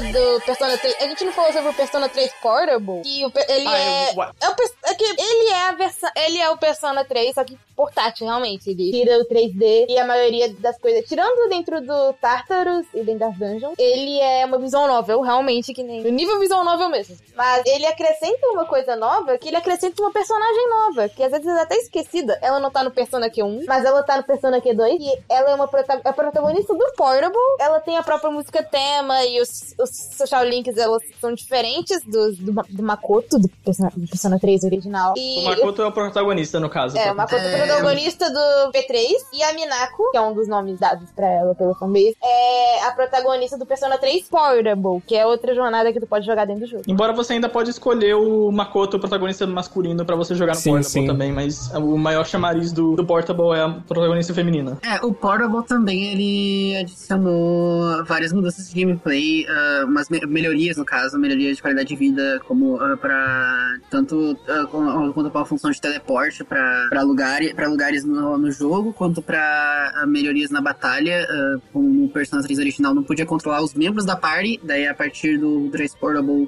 e do 4 eles já deixaram controlar os, os membros da party, o jogador poder controlar, sem ser algo automático pela inteligência artificial. Fora que o Social Links, eu, se você quer jogar um Persona pelo Social Links, eu acho que a melhor versão do 3 pra se jogar é o Portable, porque ele tem todos os Social Links que não tinham no 3 original e no FES. Como, por exemplo, o Social Link dos personagens masculinos da party, tipo o Akihiko, o Junpei. Esses personagens eles não tinham Social Links até onde eu sei. No Persona 3 original, só as meninas. E aí, no Portable, eles consertaram isso e colocaram muito mais Social Links. Eu acho que tem, chega a ter 21 ao invés de 13. É, porque a gente não falou, mas os social links, eles são temáticos da arcana maior do tarô. Uhum. Onde cada personagem, ele representa a temática de uma das cartas. Por exemplo, Você, jogando Persona, você aprende todas as cartas do tarô. Eu já, eu já conhecia por nome porque eu jogava The Baron Isaac, mas as pessoas costumam dizer que a fanbase de Jojo, a fanbase de Isaac e a fanbase de Persona são as que sabem, pelo menos os nomes, né, de todas as cartas do tarô, da, da Arcana Maior, no caso. Eu sei de todas. Eu, que sei ainda mais todas. porque. Não sei se eu posso fazer um merchan, mas da Arcana maior que eu desenhei da Clone, que ela me fez aprender tudo Pode sobre falar, pode falar. Mais do que persona. Vai estar na- no post aqui. A, a Maia, ela fez o, uma arcana maior inteira, temática da colônia contra-ataca, né? Do Saga Vinete, etc. É incrível. Eu Vou encontrar. Sim, o Wilson gravou o podcast do baú, então quem não conhece é muito trouxa. Quem não conhece é bobo. É besta. E aí, voltando pra aquele assunto, né, que iniciou essa conversa toda, tem, por exemplo, Persona 3, Persona 3 FES, que é uma versão melhorada do Persona 3 pra PlayStation 2, não é? Tem Persona 3 Portable, que é a ordem é essa, né? Tipo, vai Persona 3, FES e Portable. O Portable é tipo a versão, acho que a mais bem trabalhada até agora, apesar de ser pra PSP. Então, uma coisa que eu sinto falta, a única coisa que eu sinto falta é só cinematics, que as cinematics e animes elas são bem legais. No Persona de PSP ela é, ela foi refeita pra caber melhor no, no PSP. Mas é tipo a versão mais bem trabalhada. E aí tem Persona 3 Dancing Moonlight. Todo Persona do 3, 4 e 5 tem um jogo de dança. É Dancing Moonlight do, do Persona 3. É, Ele pega as músicas dos jogos e taca pra você dentro de um jogo de ritmo, com os stars dançando, interagindo. Somente no Isso 4. já no liga- 4 continua a história do Persona. Quer dizer, o 4 Sim, o Persona, assim, 4, o Persona 4 Dancing, ele é uma continuação do. é, Ele é uma continuação de história do Persona 4 Arena. Que é o jogo de luta. Mas a gente tá que é o jogo de acelerando um pouquinho, então vamos Persona É, calma. Sim, vamos, vamos ficar no Persona É, 3. Persona primeiro. 3, Persona 3. É Persona 3 Dance Moonlight, que eu acho que não tem, não é continuação de história, né? Só um joguinho de dança mesmo. É só um joguinho de dança É só mesmo. Ele, tanto é que ele, ele veio depois do 4, por- do 4 Ele se de, passa. é, Dancing All Night. Ele se passa durante o Persona 3 e ele se passa como se fosse um. como se fosse meio que um rift dimensional. Ele meio que não é. Ele não altera no canon, ele é tipo a própria coisinha. Ele não altera no canon. Só o 4 é mas, canon. Sim, só o 4 altera o canon. E ele tem o Persona 3 Dance Moonlight, tem o mais próximo que tem de Hideki Naganuma compondo pra Persona. Tem uma música que ele remixou, não foi nenhuma composição original, foi uma remixagem, né? De uma música já do, do Persona 3. Mas ela é incrível. Eu recomendo, se não conhece Hideki Naganuma, compositor de Nossa, eu não sabia dessa. de Jet Set Radio. Ele também fez uma música pra Lethal League. E, cara, as músicas dele são incríveis. Eu gostaria muito de ver ele fazendo mais trabalhos pra Persona. Mas se você quiser ver esse remix dele, tem em Dance Moonlight.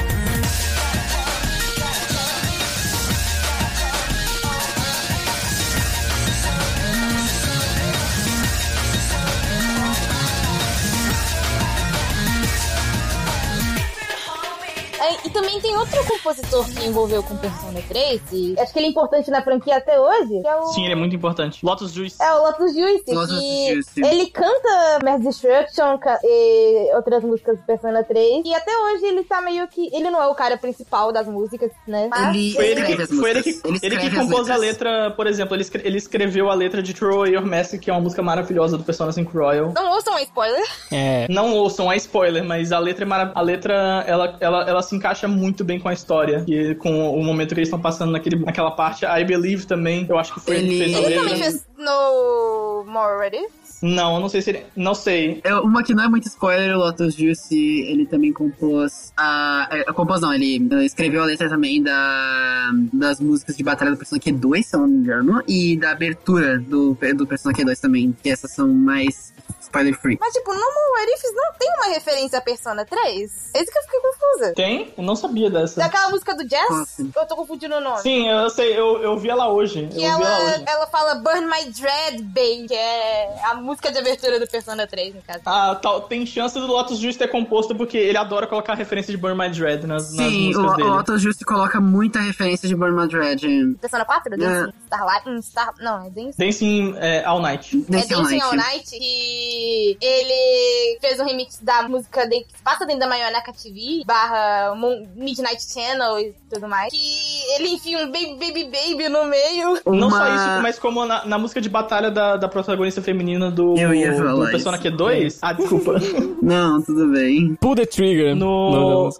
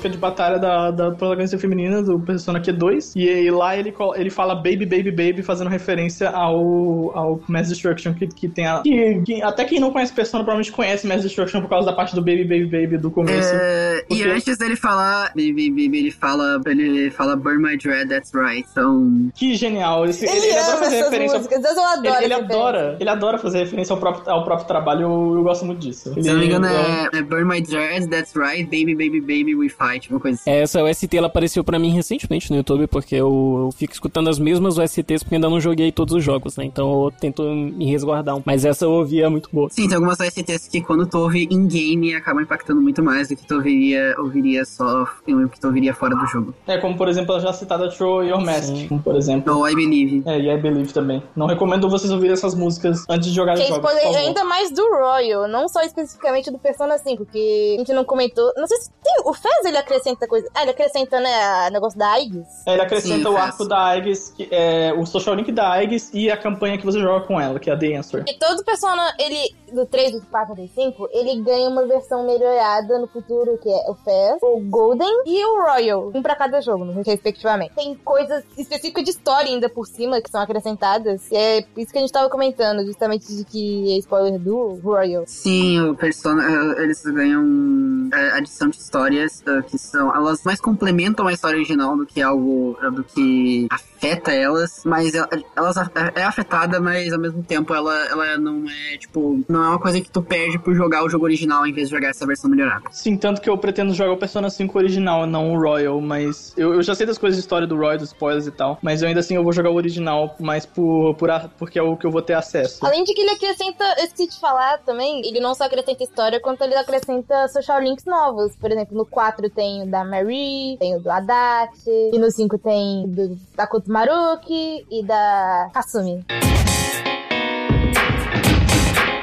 E vamos pra Persona 4. A versão original, eu já acho ela maravilhosa. Eu joguei a versão original mesmo. Porque a versão Golden, que é equivalente ao Persona 3 Fest, é uma versão melhorada. Ela, ela chegou recentemente pra computador, mas na época ela só tinha pra PS Vita. E lendas urbanas que só duas pessoas têm um PS Vita no mundo. é, sim. Inclusive, As uma dessas jogaram delas Persona eu 4 conheço. Golden e amaram. As duas, as duas jogaram Persona 4 Golden e amaram. Eu- eu- era o jogo must have do Vita. É, Era tem jogo que deixava o Vita de tem pé, gente que compra o Vita só Isso. pra jogar o Persona 4 Golden. Nossa, quando saiu pra computador o Persona 4 Golden, tanto de gente que eu vi jogando Vita no lixo. Nossa, foi maravilhoso. Além de que ele foi, pra, ele foi pra página principal da Steam como um dos jogos mais comprados quando ele saiu. E bateu, e bateu leva o recorde do, das vendas no PS Vita. Bateu o recorde, acho que em menos de uma semana ou menos de um mês. Bateu o recorde que, de, Ele que ainda não vendeu mais que o Vita, na real. Ele, ele- o- a Não? versão de Vita vendeu mais de um. Não, a versão de Vita vendeu mais de um milhão de cópias. E a versão de PC, até o momento, não, não chegou nessa, nessa marca. Ele vendeu mais de, de 500 mil cópias. Mas eu não duvido que Nossa, uma hora vai, porque passado. muita, muita gente queria ele. E justamente que ele tava num console morto. Sim. É, era, era praticamente inacessível. E leva a gente a acreditar agora de que, que talvez os outros jogos da, da série venham Nossa, pro PC também, o que por seria favor. ótimo, porque isso a gente vai falar melhor sobre. A gente vai falar melhor sobre isso no bloco que a gente falar sobre qual começar, mas eu acho que o PC é uma, plataforma muito acessível pra todo mundo, porque os jogos, eu não acredito que eles sejam tão pesados assim. O 4 Golden, ele, ele é um jogo. Você precisa de um PC mais ou menos pra rodar ele. Ah, porém, eu acho que são jogos que, que o PC seria a plataforma mais acessível desses jogos, porque a série Persona, até agora, ela era exclusiva do PlayStation. Só os spin-offs tiveram para outros consoles, como 3DS, Xbox 360, por exemplo. Até agora, a, a franquia era inteira exclusiva do PlayStation, e isso pode ser ah, difícil pra algumas pessoas acessarem os jogos. Como, por exemplo, o 4, até sair pra PC, o único jeito de você jogar ele era ou ter um PlayStation 2, ou você jogar no emulador, que foi o caso que eu e o Nexus fizemos, que a gente jogou no emulador. Acho que a Ari também jogou no emulador antes de sair pra PC, o Golden. Eu joguei dos jogos do 1 até o 4, todos no emulador. E daí, e daí no, o Persona 5 e o Persona 5 Royal eu consegui jogar no meu PS4. Olha que um fun fact engraçado, eu comprei um PS4 só pra jogar o Royal. É, velho. Eu faria o mesmo se tivesse. É, o, o Persona é uma, é uma franquia. Persona é uma franquia que realmente vende console, o que leva, leva às vezes a acreditar que não vai vir pra outras plataformas, mas o, a vinda do Persona 4 Golden pra PC mostrou isso de ser diferente. Até porque o PC, as empresas estão vendo aí que o PC não é muito bem um concorrente, então eu acho que tem a possibilidade dos outros títulos virem pro PC também, principalmente o 5 e o Nossa, 3. tomara. Apesar de que eu queria muito que eles trouxessem o 1 e o 2 pro PC também. Nossa, é porque esse é o lado É, ruim. infelizmente, eles são esquecidos pela. É, o lado ruim é que a Atlus, ela é ela, ela joga os, os, os games, né, pelos consoles, assim, e você que se vire pra jogar. Tipo, tem vários jogos de Persona que devem ser experiências maravilhosas que você precisa ter, tipo, o console específico onde eles estão. Não só isso, quanto você precisa aprender japonês. Por exemplo, Persona 5 Scramble, que é a continuação do Persona 5, que é um que eu falei, ele nem até agora foi anunciado a, a, o- a localização pra cá. locali- é, e ainda quando os, os dubladores oficiais dos personagens na versão inglês foram perguntados sobre isso, eles, não, eles nem sabiam que tinham. Então, eles nem sabiam da existência do Scramble. Eu acho que isso é muito por causa do modelo de, de negócio japonês mesmo, porque até hoje, por exemplo, a- as empresas de, de Kamen Rider, por exemplo, né, elas medem o sucesso dos Kamen Riders por venda de Blu-ray. Isso é algo bem, uma coisa bem do Japão mesmo, tipo, eles ainda tão, nesse sentido, eles ainda tão um pouco atrasados ainda, ainda tão focando muito em mídia física. A Atlus, no geral, ela lança os títulos dela em consoles muito nada a ver. Tipo, por exemplo, pegando aqui na série Shin Megami Tensei 1 e o 2 e a série Megami Tensei, o- os dois primeiros Megami Tensei, eles eram da Nintendo. Tipo, eles, eles eram lançados no Nintendinho e no Super Nintendo. Só que aí chegou o Shin Megami Tensei 9, que por algum motivo foi exclusivo do Xbox. E aí depois o Nocturne, que é o terceiro, o Shin Megami Tensei 3, Shin Megami Tensei 3 Nocturne, ele lançou pra PS2 ao invés de lançar pra GameCube. E aí que- o 4, o 4 ele foi lançado pro 3DS, ao invés de ser lançado pro PS3 ou pro Sim, além de que o, pro- o Persona Q e o. Persona Q2, eles também são de 3DS, sendo que não tem nenhum Persona pra Nintendo. Sim, e, e o Scramble também é pra Nintendo Switch. E, Sim, o Persona 5 não tem no Switch, mas o Scramble tem no Switch. Que porra é? A Atlus tem um É, sistema de negócio muito bizarro quando se trata de colocar em console. E isso acaba, isso acaba também ah, incomodando com a acessibilidade, porque obviamente ninguém vai ter, tipo, ter um, play, um, um PlayStation para um PlayStation, um 3D, um Xbox ou um Switch, por exemplo, pra poder jogar todos os. pra jogar tudo disponível. Se bem que não tem nenhum Persona pra Xbox, mas enfim, o, Tem o, o Arena, e- o Arena 1 e 2, o, o, o Arena e o Arena Ah, Ultimax, verdade. eles têm para Xbox 360, mas são só esses, basicamente. Uhum. É, sim, mas ainda assim não- é meio complicado porque tu não teria. é, tem para 3DS, PlayStation e Switch, que são ah, consoles aqui, e principalmente aqui no Brasil, são relativamente caros e complicados de ter vários. Se você quer experimentar todos os jogos da Atlus, por exemplo, você, você precisa ter Ah, todos os amigo. consoles, então, porque eles são lançados para vários Você consoles. precisa ser o dono da Atlus. É, então, Você precisa ser a É, você precisa a ter pelo pra menos. todos os jogos dela, porque não dá. Você precisa ter todos os consoles. Tira no Xbox, porque o Xbox, até onde eu sei, eles só lançaram alguns um RPG lá, que eu vi hoje no Twitter, que existe um RPG da Asus pro Xbox 360, eu acho. E, e os Arenas. Fora esse, não, eles não lançaram nada pra... Ah, e o, e o Shin Megami Tensei 9, que eles lançaram lá no começo dos anos Você 2000. precisa ser no mínimo um acionista majoritário da Atlus pra conseguir jogar todos os jogos, porque a Atlus ela tá lançando pra qualquer console. Elas falam assim, vamos rodar aqui, vamos girar uma roleta aqui, vai ser pra, pra o 3DS, foda-se, vai lançar. Ou, ou É, o você tem que ser um 3DS, ricaço. agora o Switch, agora o Shin Megami Tensei vai voltar a ser da Nintendo, aparentemente, porque o, o 5 vai ser exclusivo do Switch. E uma coisa sobre notar também que eu queria ter falado e acabei esquecendo, é que a gente tava falando sobre a coisa de lançar, de lan- lançamento, lançar pro, pro ocidente bem depois, é que o 5 ele vai ter lançamento igual pra tanto pro ocidente quanto pro oriente. E É um dos poucos o- jogos da Atlus É um que dos fizeram. poucos que- jogos da Atlus que vai Acho que só isso. o quê? Catherine que eles fizeram isso? Como assim que lançamento lançaram- igual? Tô falando de lançar ao mesmo Ah, é, é lançar Vai, worldwide, sim. worldwide no mundo inteiro ao mesmo tempo. Vai lançar tanto a versão japonesa quanto a Ah, tá, versão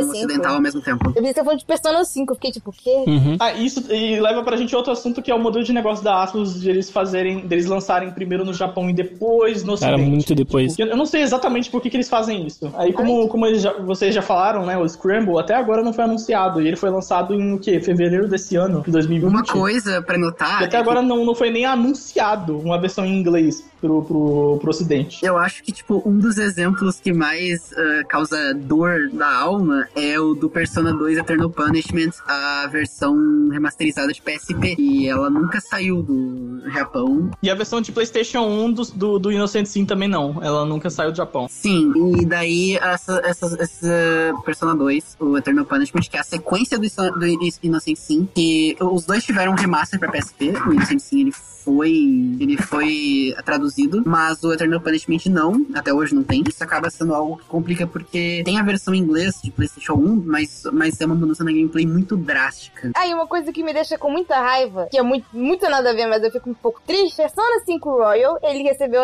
ele recebeu tradução pra outros idiomas além do inglês, finalmente. Ele recebeu pra espanhol, pra italiano, acho que pra alemão, eu não lembro, são quatro. É aquelas Não que recebeu normalmente a empresa português. japonesa coloca, tipo nos jogos de Pokémon, É. por exemplo. Eles colocam essas mesmas. E não recebeu pra português. Ah, português é um negócio complicado. É triste, mas infelizmente é difícil. É, para as empresas japonesas do Brasil não existe. Uhum. Nem em Portugal. E é foda que o Brasil é console pra caralho.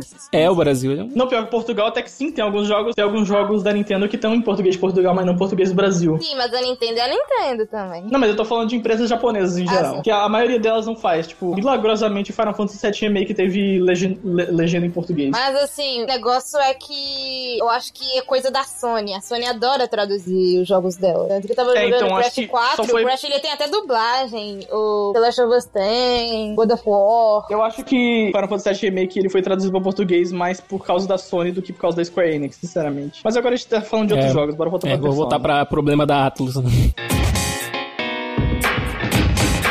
Então lá, Persona 4, Persona 4 Golden, versão melhorada do Golden. Tem os jogos de luta do Persona 4, né? Persona 4 Arena Ultimax, eu acho. Tem o Arena e o Arena Ultimax. E Só que esses dois, eles são continuações E eles são diretas sequências um do Isso, outro. exato. Por isso que é importante, porque eles não são só, ah, um joguinho de luta com os personagens de Persona 4. Ele tem história depois do Persona 4. Ah, e além do mais, Sim. ele tem personagem de Persona 3. Tem.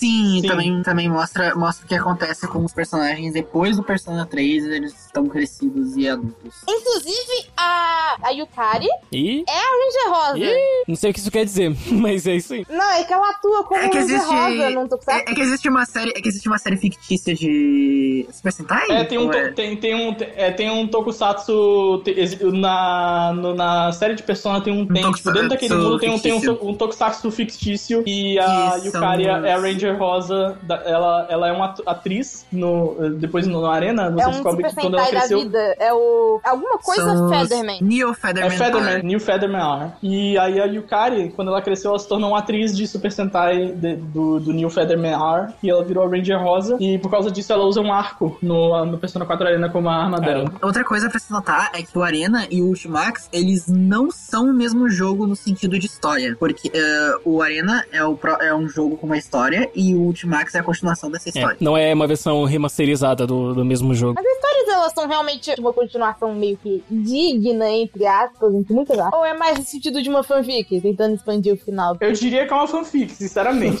É, é, não é, não é, é, uma- é, uma- é mais, é mais pra uma expansão da história, não é nada, ó, que tu veria no jogo original. É, eu mas- diria que é uma fanficzinha mesmo, é uma Mas é, fanficzinha. é, é uma fanfic, né? Tipo, tu vê, vê mais dos É, cara, personagens. gosta. revisitar. É fanservice, é fanservice, Revisitar os personagens, né? Nossa, os personagens de Persona 4 são muito legais. Toda oportunidade que tiver de revisitar eles, eu tô aproveitando. É, a Atos ela faz personagens bem marcantes e ela sabe disso, então ela aproveita disso, porque as pessoas vão querer revisitar esses personagens nos jogos de dança e nos jogos de luta. Mil Porque realmente é, é bem legal. É, é bem legal. Porque é, é bem legal. Esses spin-offs, eles. é, A galera falar que, tipo, a Atos tava milcando É, a franquia. Tipo, é, mil, pra quem não sabe, mil- milcar é tipo você ir tirando leite da vaca até não ter mais. Basicamente, tipo, extraindo aquele conteúdo até você não poder mais. Mas eu acho que são bons spin-offs. Bons. São spin-offs bem legais. tirando, Eles, eles tirando o fator. cumprem o seu papel de, de. Tirando o fator de ser complicado pra quem tá de fora, pra quem tá de dentro é, é bom. E tem gente que reclama. Porque tem gente que fala que a abertura do Persona 4 Dancing All Night, que é o que vem depois, né? Que é o Here's Another One, é a, é a Atos jogando o jogo do Persona 4 assim infinitamente. Here's É. another one. Pam, pam, pam, pam, pam, Cara, é, o, que, o que tiver É de tipo, história. Nexus, sei que Ah, você- vai, vai. Ah, não, eu só ia comentar um especificamente pra tu. É tipo os Kamen Rider Build New World. É, É isso, só que a diferença é que os build New World, eles não dão tempo, né, de você... De Kamen Rider, no caso, né, porque pra quem não, não, não conhece Kamen Rider, sai a série, e um, po- um pouco, um bem pouquinho depois já sai os filmes, que são, ai, não sei o que, Returns, eu acho que tem... Especificamente pra CD e tudo É, mais. tipo, tem um tempo, sabe? Eu acho que quando uma série, ela, ela realmente é, é revisitada depois de anos, dá um efeito bem bacana, né? Kamen Rider já virou meio que, ah, vai sair o filme aí depois aí que vai terminar, vai ser depois da história. Não é, nossa, vamos revisitar os personagens, que é um efeito que tem em Persona. Mas quando é que saiu o Arena comparado ao. Arena saiu em 2011, se não me engano, e Arena Ultimax saiu em 2013. E o Persona 4 Ou seja, original... foram, o- foram três anos depois do Persona 4 original, basicamente. É pelo menos isso. Só que depois, mesmo que tenha sido um tempinho depois do Persona 4 original, a partir daí eles não pararam mais, porque em 2011 teve o Persona 4 Arena, 2012 teve o Golden, 2013 teve o Arena Ultimax, 2014 teve o, o Persona Kill, aí 2015 teve o Dance All Night. E aí, Aí eles não pararam mais. Deus. Só, só em Aí 2016, depois quando saiu o começaram a Persona 5. milcar os outros jogos. E daí agora Então, essa a onda dá partir- pra ver que ela tá começando com o 5, que foi o Dancing, agora tá o Scramble, e não sei se vai ter mais algum spin-off, mas bem provavelmente Na vai. certeza que vai. Porém, eles estão cagando mais no pau do que com Persona 4. Que pelo menos Persona 4 chegou tudo pra cá, né? Tô com muito ódio aí. Isso. Pulando agora pra Persona 5, tem Persona 5 e tem qual que é a versão remasterizada? É o Royal ou o Scramble? É o Royal. Persona 5 Royal. Royal. É, Persona 5 Royal é a versão rem- remasterizada do, do PlayStation 3 pro PlayStation 4. Não é uma diferença gigante, mas É, Ele- do é, 4, Tem do umas 4 pro diferenças de Golden. iluminação. O principal que tem, ah, ele funciona em 4K no PS4 Pro. Ele. O principal que eu acho da hora, eles fizeram sprites novas, os personagens encarando de ângulos diferentes. Mais, mais expressivos também, porque os originais, comparar, eles eram bem ah, parados e, tipo, era mais. A única coisa que mudava na maioria deles era o rosto, e daí agora no Royal eles adicionaram uns sprites mais expressivos que. Até eles- mesmo os antigos, eles dão uma mudada e. Sim, eles dão, dão um retoque nos antigos. Eles são mais coloridos, justamente. Legal. Acho que o maior exemplo é o Morgana, que o Morgana, os olhos dele eram bem separados, diferente do modelo, que o modelo eles eram mais juntinhos, daí dá pra Agora ele é muito mais fofinho, nossa. Tanto que só por causa disso, eu chamei meu próprio gato de um Exato. Gato da Maia Morgana, que ele conhece. Referência a um personagem de Persona 5. E aí tem o Persona 5 Dancing Starlight. Tem alguma coisa antes? Tem o Scramble, né? Não, o Scramble acho que veio depois. O Scramble agora. Ah, Não, o Scramble Não, o Scramble depois. vem Nós queremos ver depois. O, o depois. Dancing Starlight, ele, ele lançou junto com o Persona 3 Dancing Moonlight. Eles estavam tentando copiar a coisa que o Persona 4 fez. Porém, dessa vez eles não queriam expandir a história. Eles só estão no meio das histórias dos outros jogos e não são canon. Uhum. Sim, eles não são canon e só tem algumas interaçõezinhas, umas coisinhas a mais, um servicezinho ali, outro, mas não é nada. Não é nada. O único tipo, jogo de dança da franquia que vale a pena é o 4. É o 4 Dancing All Night, é o único que vale a pena. Porque o 3 e o 5, eles, eles têm músicas boas, só que, tipo, eles são jogos com muito pouco conteúdo pelo preço que eles oferecem. Se eu não me engano, é full price, eu acho. Caraca. Mano, é muito caro aqueles Mas não é um jogos. Sim, bundle entre os dois? Ou eles são os dois separados? O bundle é Existe o mais caro. bundle, o- existe o bundle, porque o bundle, ele- e, e por sinal, é muito bizarro aqu- aquilo que a gente tava falando sobre a- o jeito que a Atlus faz pra lan- relançar os jogos dela, é muito esquisito, muito Agora que esquisito. a Ali, a Ali tava falando de fanservice, tem o Joker em tudo. Tem o Joker em Catherine Full Body, tem o Joker no Smash, tem o Joker no... Acho que tem um jogo- Joker num jogo de O Sword Art gacha. Online, O quê? cara, no, no, É, nos Sword jogos do Sword Tem. Art Online. Tem, tipo, Sério, ah, tem. o Joker aparece em pelo menos, acho que uns três jogos de gacha. Que tem o Sword Art Online, tem um outro que Acho se que, chama... Pelo que eu vi, o Lotus Juice ele fez uma música pro Star Ocean, que é um, um, um É, jogo da série Star, Star Ocean, de RPG. Também tem mais um agora que eu Eu vi um agora, é. um hoje. Acho que anunciaram hoje um outro crossover. Sim, era um crossover que, 5. com trailer, que era um trailer da Kasumi. Persona 5 também tem bastante crossovers em outras séries. Principalmente com o do Joker, que o Joker é o Principalmente personagem... o Joker no Smash, que aquele trailer... Nossa, Caraca. Nossa, é, é- é um dos momentos mais marcantes do- dos videogames pra mim, é o Joker entrando no, no Smash Bros. Porque é tipo, é tipo que nem pra mim, é que nem o Snake entrando no Smash Bros. Porque é uma franquia de outra, outra, outro console. Você nunca esperaria que ia estar no Smash Bros. ela entra lá. Eu Nossa, acho mas que é o um jeito que mais É, é fizeram, uma franquia É mais... O jeito que fizeram. eles jeito- tentaram o imitar a animação da abertura. Cara, se você que tá, tá ouvindo esse programa, você não conhece Super Smash Bros, você conhece mais ou menos, Super Smash Bros é um jogo de crossovers da, da Nintendo no geral. Tem de outras, outros consoles, mas enfim. Se você conhece Super Smash Bros, procura o trailer de anúncio do Joker, mas procura Crowd Reaction no meio da Game Awards. Cara, é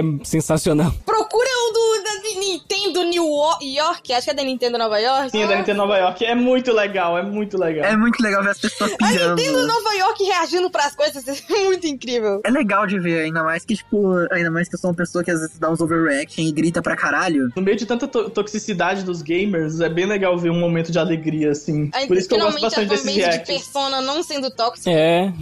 Sim. É um negócio muito engraçado que eu tava vendo esses dias, que é a galera falando como que Mass Destruction e Megalovania estão no mesmo jogo. Estão, tipo, oficialmente no mesmo jogo. Sim, isso é, isso é incrível. Cair com o pau contra o Sans. Dá, dá pro Joker cair na porrada com o Steve do Minecraft, com o Sans e com a baioneta, né? Que é a mãe do O Joker. Steve do Minecraft. No estilo do Minecraft. A, a, a baioneta é Além mais do disso, Joker. o Joker, a voz do Joker é a mesma voz da, do narrador, né? Do, é, do narrador do Smash Bros, que é quem anuncia os fighters, então. Então o crossover do cara com ele mesmo. E Ah, é uma coisa também. importante de se falar, uma coisa importante de se falar é que em 2012, 2013, se eu não me engano, 2013, a SEGA comprou a Atlus, então agora a Persona é meio que uma franquia da SEGA. Sim, E n- muito Sim. aleatório, mas o Joker aparece na intro do, do- da SEGA no filme do Sonic. Aham. Sim, é bem, é um caminho bem aleatório, mas tem. É, tanto que depois que a é, tanto que a SEGA, a SEGA tem uns mini crossovers que você consegue achar. No Persona 5 Dancing, principalmente, tem uma roupa do Kiryu do, Kiryu do Yakuza pro Joker, uma roupa do Sonic pro Morgana, e tem mais. Eu acho que é isso. E tem o, a se tem skin mais. do Joker no Sonic Forces. Sim, tem a skin do Joker no Sonic tem a skin do Forces. Joker no Sonic Forces que é extremamente amaldiçoado. Não joga em Sonic Forces. Então, o que vocês conseguiram perceber nesse programa, a- partir de, como de quando a gente começou a falar de Persona 5, é que Persona 5 tá em todo lugar agora. É basicamente uma, uma, uma praga. É Ele que se nem quando teve os memes de. Você pega a, a UI do.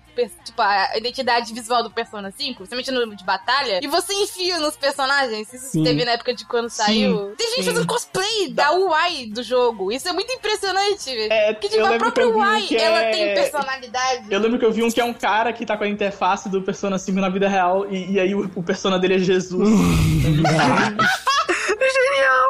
Não, Mas pior que, Ah. como, como fal- fal- falando do Shin Megami Tensei também, os personas, que são os, os bichos que você captura, que você usa, eles, eles são de várias mitologias também, inclusive tem um que remete ao Messias também, que tem o Messiah, que é o Ih, não fala de que é o... É. Não falar de onde que é. Exp- e explora, explora bastante também. Ele explora várias mitologias, mas também explora bastante o cristianismo. Então tu não vai achar só Thor ou Odin. Tu também vai achar, também vai achar Lúcifer como uma persona usável. Ah, e também não esquece que não tem só Jesus, tem Satanás. É.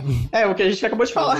Não joga perto da tua mãe, por Não, favor. mas Satanás e Lúcifer não são personas É, diferentes? eles, eles são diferentes, são diferentes, Sim, são diferentes, eh, mas... no- falando Satanael, no caso. a interpretação deles são diferentes em tanto no contexto do jogo quanto no contexto mitológico que eles são interpretados de umas maneiras diferentes, mas enfim. Ah, falando em Persona também, o dublador do Joker, ele dubla também a a cada que cada protagonista tem meio que sua persona principal. Tá? Tu vai encontrar elas a maioria das vezes nas capas dos jogos. Tem o Joker com a Sene, tem o Yukon, que é o protagonista do 4, com o Izanagi, Makoto, Persona 3, com o Orfeus. Orpheus. Só que na capa quem aparece é o Thanatos. O, o Ah, é uma é coisa- quem acaba... Uma coisa legal de se, de se contar é que cada jogo também, apesar. Eles têm, cada um tem um estilo, mas não é só de música, também é de cores, esquema de cores e também de mitologias. Por exemplo, Persona 3, a mitologia dos personas é da mitologia grega, do 4 é da mitologia japonesa e do 5 são de mitologias de várias histórias antigas do mundo, como por exemplo É. o, o, O Arsênio Lupin. que é o Arsênio, ele é o Lupin, que, é que muitos de vocês devem conhecer Lupin o the Lupin. Third. E- É, Lupin terceiro. Lupin, Lupin, Lupin the Third. Ou pra quem é mais quem é mais pica, conhece Kaito Sentai Loop Ranger versus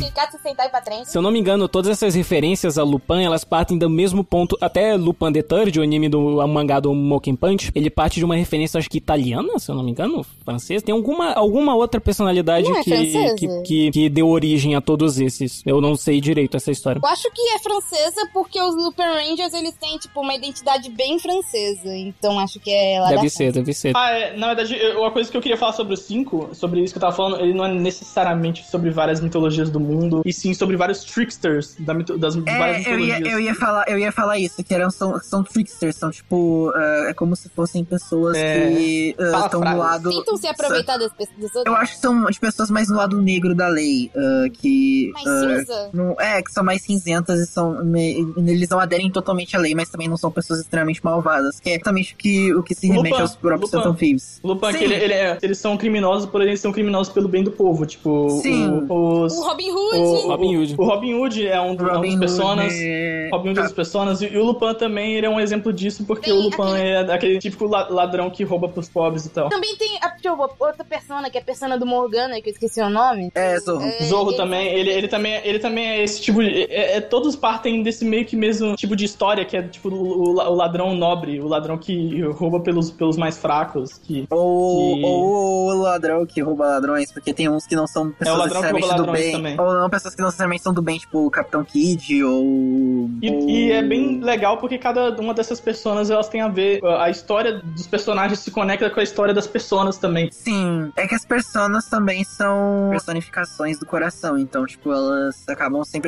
tendo uma relação com o usuário. O negócio em comum entre todos os personas é que os personas, né, os que os personagens usam são a, uma, uma versão deles. Cada jogo tem uma maneira de introduzir isso. Persona 4 tem a maneira dele de introduzir porque que as, pesso as personas são parte da, da alma, né, da pessoa. E o do 3 eu, não, eu ainda não joguei muito, eu não entendi direito como funciona. Eles, a do 3, a do 3 eu vou resumir de um jeito, é, eles só estão lá. É isso. É, só tá lá. É, é literalmente isso. Eles só estão lá, tipo, tu tem o potencial. Tu, tu não, tu não, tu não, ah, tu não tem, tu não aceita nada. Tu, tipo, ele, ela tá lá. Tô obrigado a ser um persona user, praticamente. É basicamente você é obrigado a ser o personagem. Você vê a, a tal da Dark Hour lá e. É, no Persona 3 é algo muito mais obrigado.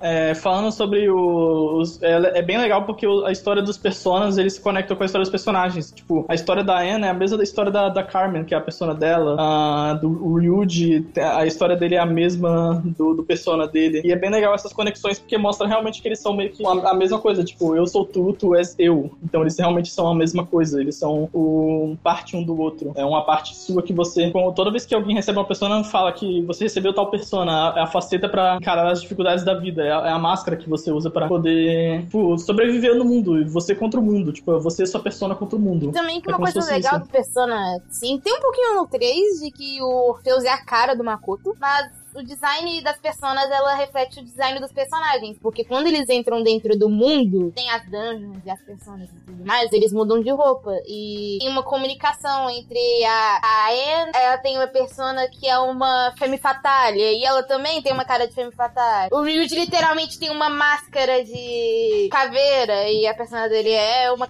é um esqueleto gigante. O Arsene tem a voz do Joker.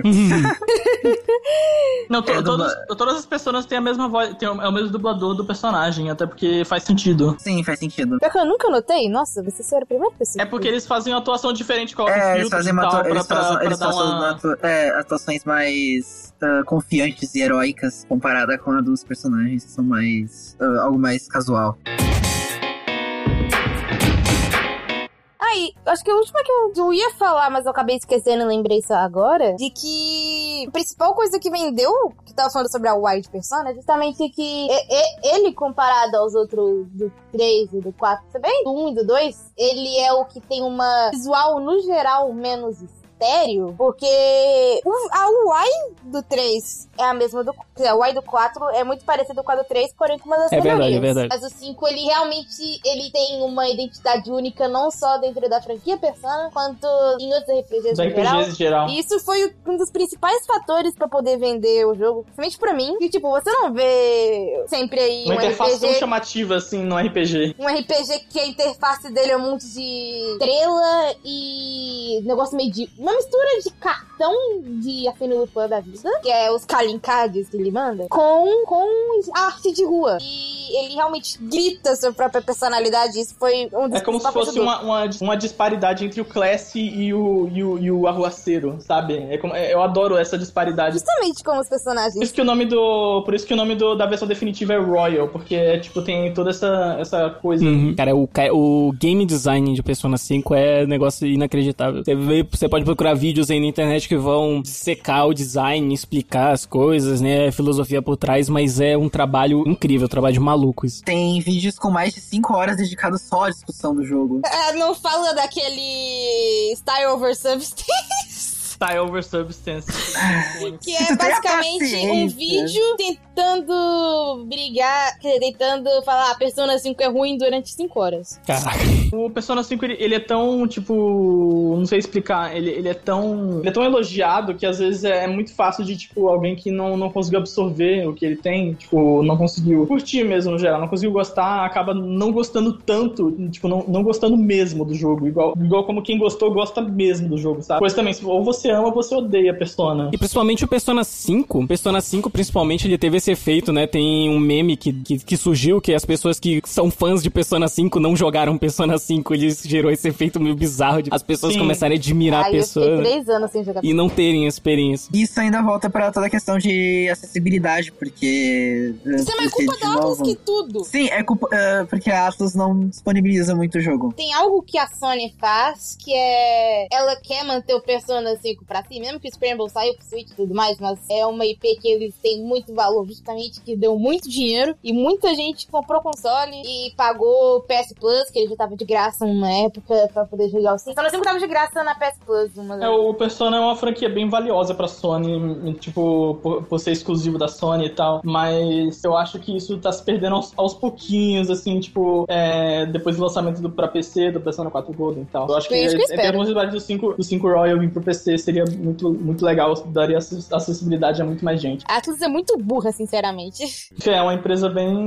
muito complicada nas suas, de- nas suas decisões. Os- os- as- como eu já falei antes, as plataformas que eles lançam os jogos são muito É esquisitas. só, eu acho que é só o pensamento japonês no geral. Pois é algo muito de empresa japonesa. Essas Sim. decisões da Atlas. Então, é, a gente, só o que a gente pode esperar é no futuro ela ir abrindo a mente aos pouquinhos e tendo essa visão mais geral, né, mais mundial de trazer Persona pra, pra fora do Japão. Nossa, pior que eles deram muita sorte, porque sabe um negócio muito aleatório que eu lembrei? Teve uma empresa que deu muito errado com esse tipo de lançamento, que é a empresa que fez Chibi Robo. Nossa. Ah, Porque eles lançaram o negócio tudo errado. E por isso que não teve sucesso. E depois os caras pensando, ah, por que não é que teve sucesso nossa franquia? É, fizeram exclusivos complicados de acessar e botaram em Lançaram consoles um no diferentes. GameCube no final da vida. Lançaram... Nossa, por que, por que será que Persona Q2 não vendeu bem? Por que será? Tipo, lançaram o primeiro Chibi Robo no final da vida do GameCube, depois lançaram um exclusivo no Walmart, depois outro que não saiu do Japão, e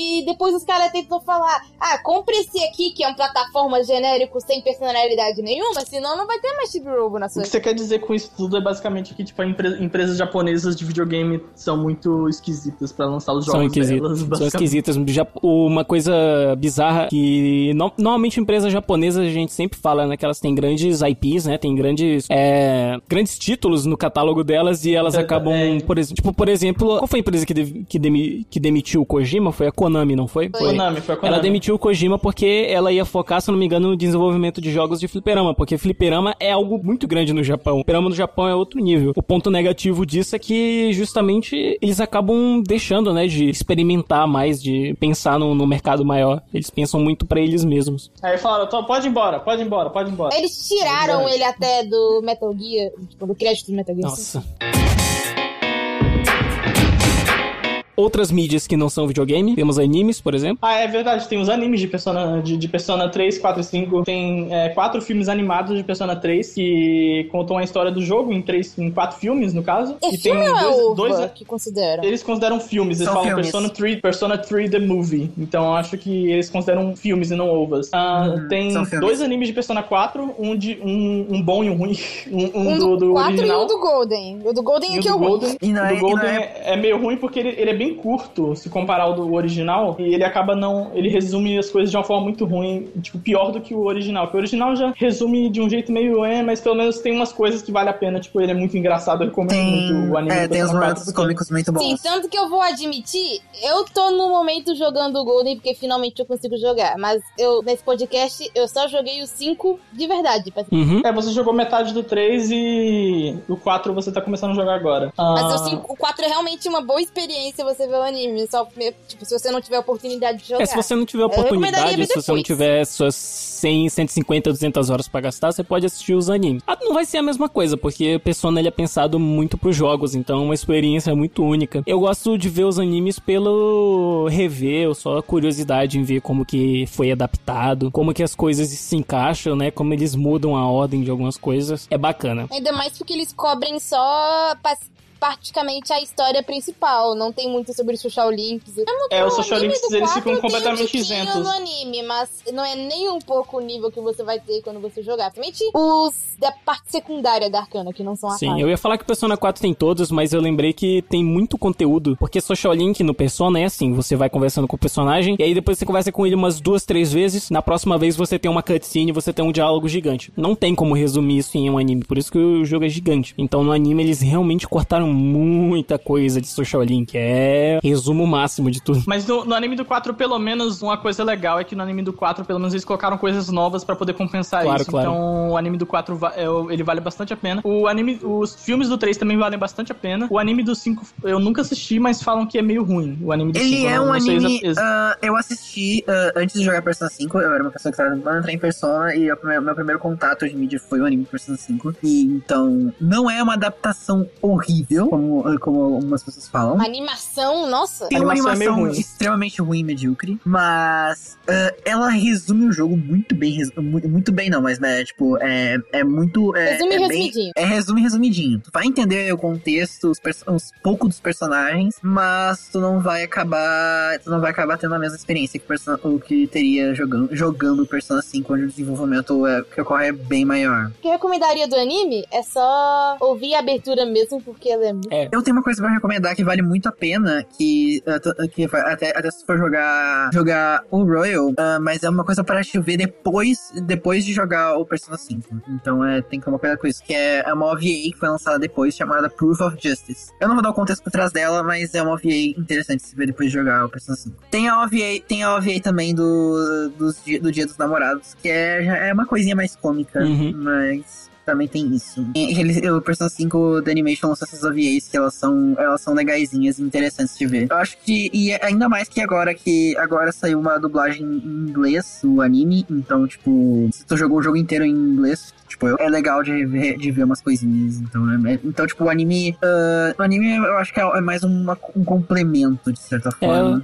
que refrescar uma- as ideias. Eu lembro que teve alguns conceitos de Persona 4, principalmente, que foi eu assisti o anime do Persona 4 depois de jogar, que eu não tinha entendido muito bem durante o jogo, que talvez eles só omitiram, ou talvez eles só explicaram de um jeito diferente no anime e eu consegui fisgar melhor. Algumas mecânicas de como funciona a história. É, alguns conceitos da história, eles só, eles só explicaram direito no anime, porque no jogo. No Golden eles consertaram isso, se eu não me engano. Tipo, tem várias coisas que o Golden faz. A personagem nova, ela conserta muitas coisas na história ah, que, que ficaram meio que a- em aberto no, no, no jogo original. E por isso eu recomendo bastante o Golden, porque a história dele é mais completinha, assim. É, e hoje em dia ele é mais acessível que o original, então. A diferença que o Golden tem do Royal, acho que é principalmente que o Golden, eu acho que ele acrescenta mais de- no meio da história, enquanto a história do Royal é mais um adendo, entre aspas, porque ela não a entra no história, meio, a ela história entra do no Royal final. ela é mais um adendo. No Sinceramente, final. é o melhor Palace que tem. Eu amo muito essa parte da história, porém você consegue jogar o Persona 5 sim. É, o jogo. É, o World são umas coisas no meio, mas são coisas que não acabam agregando muito. Tem pra um, pra- tem pra um personagem específico que tinha no Vanilla que acaba adicionando umas coisas a mais, mas isso são coisas que você pode ver no YouTube e pegar o contexto super E as rápido. outras duas são os dois social links, mas social link realmente é algo opcional. Tanto que se você não fizer eles, você não consegue o final verdadeiro da versão. É isso que eu ia falar, uma coisa que ao mesmo tempo é muito boa, mas ao mesmo tempo é muito ruim no Persona, é, é o fato do Social Link ser opcional. É bom ele ser opcional porque aí você não é meio que obrigado a fazer é, as coisas, você pode ter a sua própria rotina, mas também é meio ruim porque alguns personagens talvez você nem veja o arco, como você... E algumas coisas na história, e tipo, alguns arcos deles não vão afetar na história até porque é opcional, sabe? Sim, Então, os tipo, arcos- você não- quem lembra da raposa do Persona 4? Eu lembro bem vagamente, mas, mas- eu não é, fiz mas- a social mas, link tipo- dela. Não fiz, sem fazer, tem ideia. É, então, o, o social, eu, não vou, eu, não vou, eu não vou tentar spoiler, mesmo sendo um negócio muito, tipo, nada a ver, que, tipo, do- mesmo se eu falar o spoiler, tu vai falar, ah, não, isso não, não, não, não, não por que tava guardando isso? Mas a raposa, ela, ela, ela é uma, ela é um, ela é um social link que ajuda, mas que também é bem monótono e chato, ah, porque tem que fazer um, é, ele, é, ele é um social link bem interativo, porque tem que ir pela cidade fazendo umas questzinhas. A gente não falou do Igor, nossa, né? Verdade, né? É que o só problema... falou A gente não falou da O Velvet problema Room, da, da Velvet merda. Room é porque ela é. Você tem que pelo menos entender o que, que ela é dentro do jogo. Você tem que jogar pra você saber. Pra gente poder explicar a história por Você tem trás que dela. entender, acho que ela é dentro do universo Sim, Persona. dentro do universo de Persona. É, como isso é mais... Dentro do universo de Persona tem uns rabbit rolls, que a galera chama, né? Uns, uns buracos de coelho que você pode entrar se você quiser explorar mais, porque como ele é justamente derivado de um universo muito maior, ele tem algumas coisinhas por trás e tem o conceito da Velvet Room, que, E a Velvet, que a gente não vai explicar porque... a Velvet Room acaba sendo justamente um desses. É, tipo, toda história de, de Persona tem esse um personagem por trás chamado Igor que basicamente ele movimenta as coisas. É, Eu vou, vou falar só isso. Ele movimenta as coisas e eu recomendo que você pelo menos jogue algum Persona e experiencie, experiencie pelo menos uma vez como que é o papel do Igor no jogo. Tanto que a Velvet Room é um negócio que ele volta até. volta desde os primeiros personas, Persona 1 e do 2, então é um buraco que tu vai se aprofundar bastante se tu acabar querendo. Tem um, vídeo, tem um vídeo no YouTube que eu recomendo bastante, se você quiser ver isso, que é o, acho que se chama Understanding the Velvet Room. É um vídeo muito legal. Sim. Pode colocar o link no post do Understanding the Velvet Exato, Room. vai estar aí no post, desça aí, procure. Se você quiser, se você já conhecer, pelo menos. Ou se você quiser mesmo conhecer e estiver interessado, você...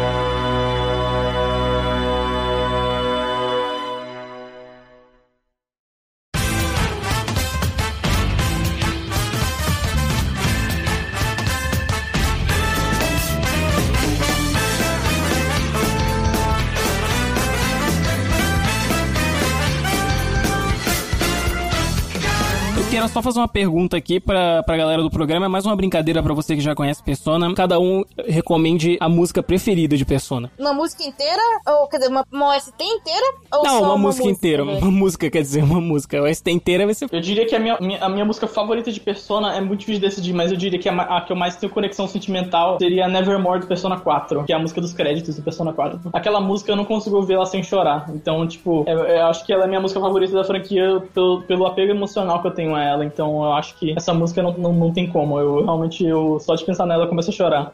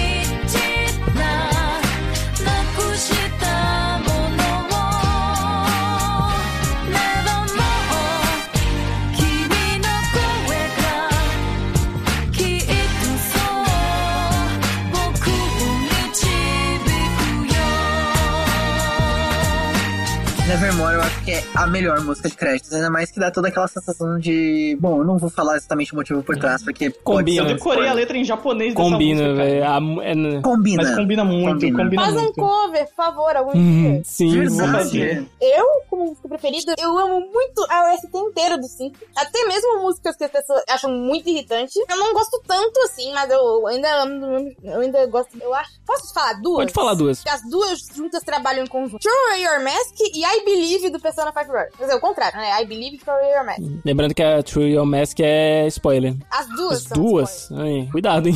Você que tá ouvindo. E não presta atenção na letra. Se você não souber inglês, perfeito. É, a, a, a música de crédito do Persona 3 também. Tipo, não leia a letra o, do- da música de crédito do Persona 3. Mas basicamente, eu joguei o Persona 5 Royal quando eu tava passando por um momento um pouco difícil. Eu acho que a mensagem é que não só esse Palace traz, quanto as músicas também, mesmo às vezes sendo um pouco questionável, elas me ajudaram muito nessa época e ressoam muito comigo, por isso fica muito importante. Eu choro às vezes ouvindo Your Mask. Confesso que eu choro também ouvindo essa música, de verdade. É Essa música é muito complicado não emocionante. chorar. É difícil não chorar.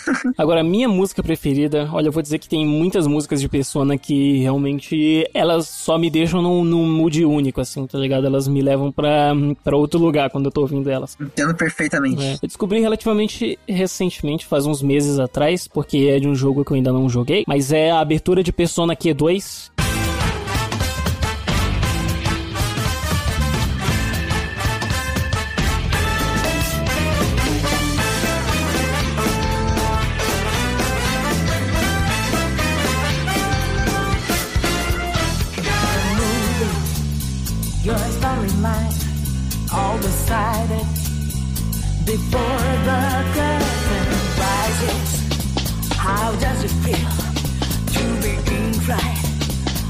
So certain?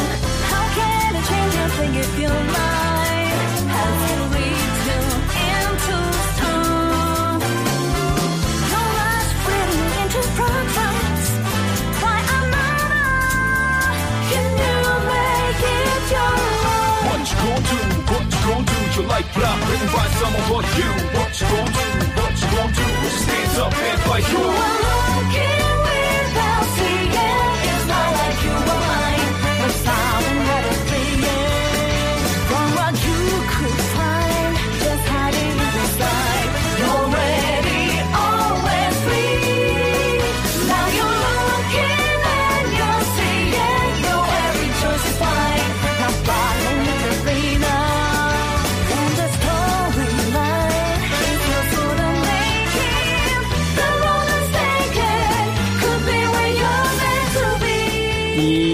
Persona Q2, eu não, eu não joguei esse jogo, eu não faço ideia de como ele é. Pode ser ruim até. Mas Persona Q1 é muito bacana porque você vê. É legal, é legalzinho, Persona é legalzinho. Q1 é bacana porque você vê a abertura. É muito bacana você ver os personagens do 3 e do 4 interagindo. Mas a abertura do Persona Q2. This carousel.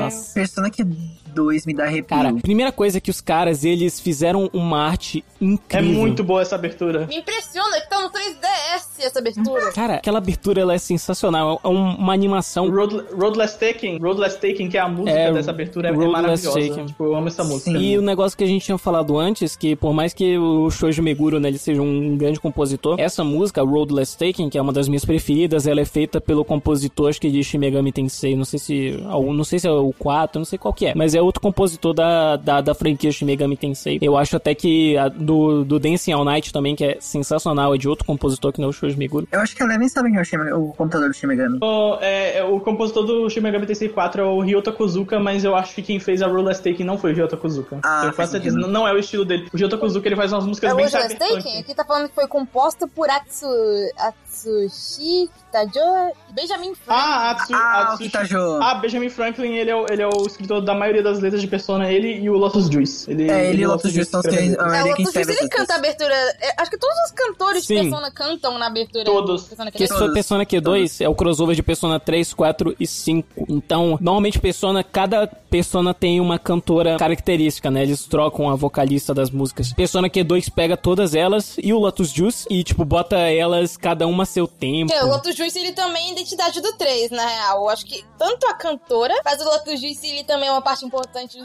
back vocal. Acho que não seria a mesma coisa Sim, assim. não seria, ele não no- seria. Principalmente no Effect. Sim, de fato. Principalmente Mass Destruction. E, cara, Persona Q2 é uma abertura sensacional. É incrível ver aquilo e é, é quase uma experiência só. Você vê aquela animação, você vê tudo. Parece que eu tô vendo uma, uma história à parte, sem ter jogado o jogo ainda. E eu pretendo muito jogar isso um dia. Só preciso ter um. é, pô, poderia emular com 3DS? Poderia, mas eu ainda não joguei Persona 5 nem Persona 3. Então demorará, demorará até eu conseguir jogar.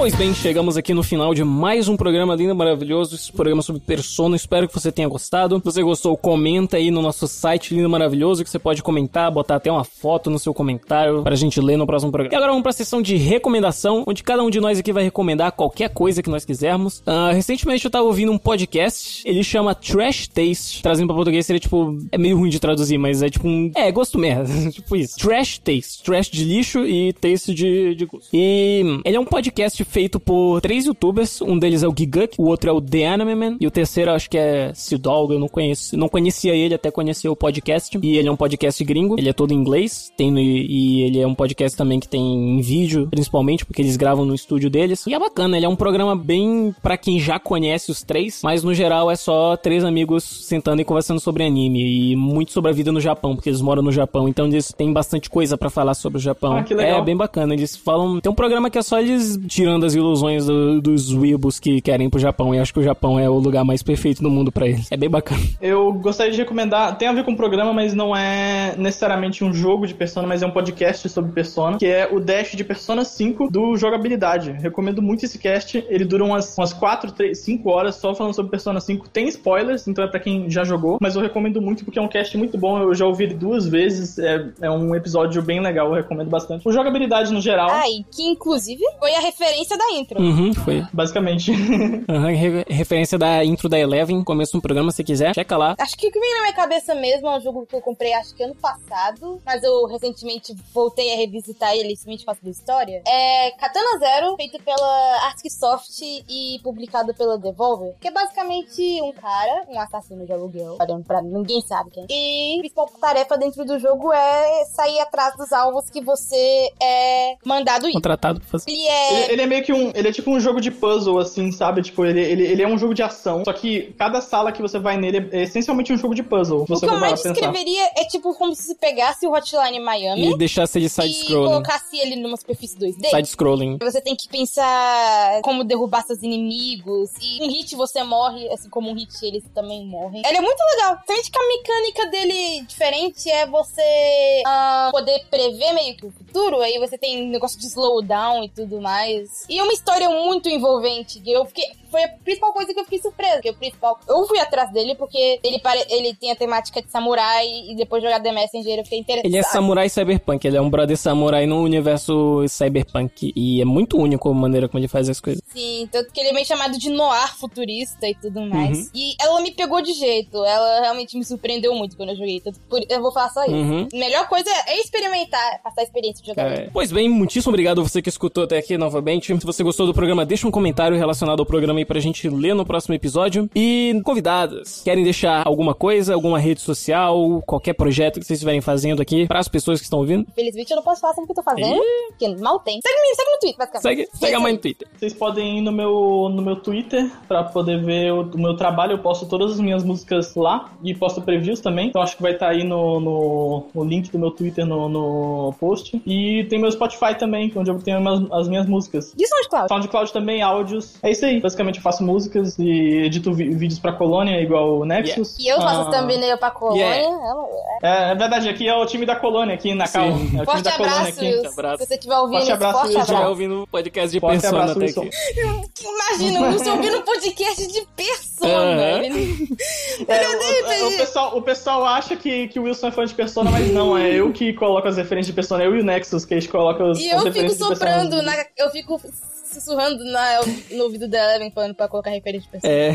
Então é isso daí. Visita o nosso site. Você que não sabe, nós temos um site incrível pra você ouvir todos os programas e você pesquisar também todos os programas, comentar em tudo. Compartilhe com os amigos caso você tenha gostado desse programa aqui falando sobre Persona. E diz aí se você começou a jogar Persona, se você já joga Persona, o que você achou do game, qualquer coisa. E muito obrigado. Falou! Falou!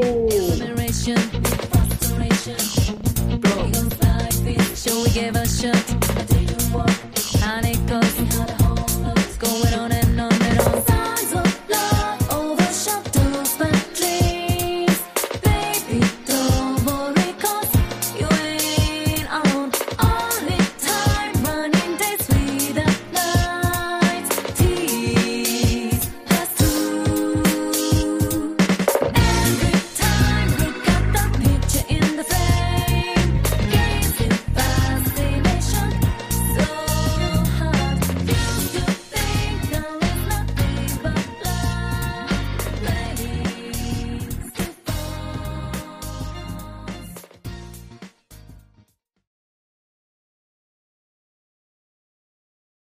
Chama aqui quem fala é o Ruivo e estamos gravando Persona, olha só, cara.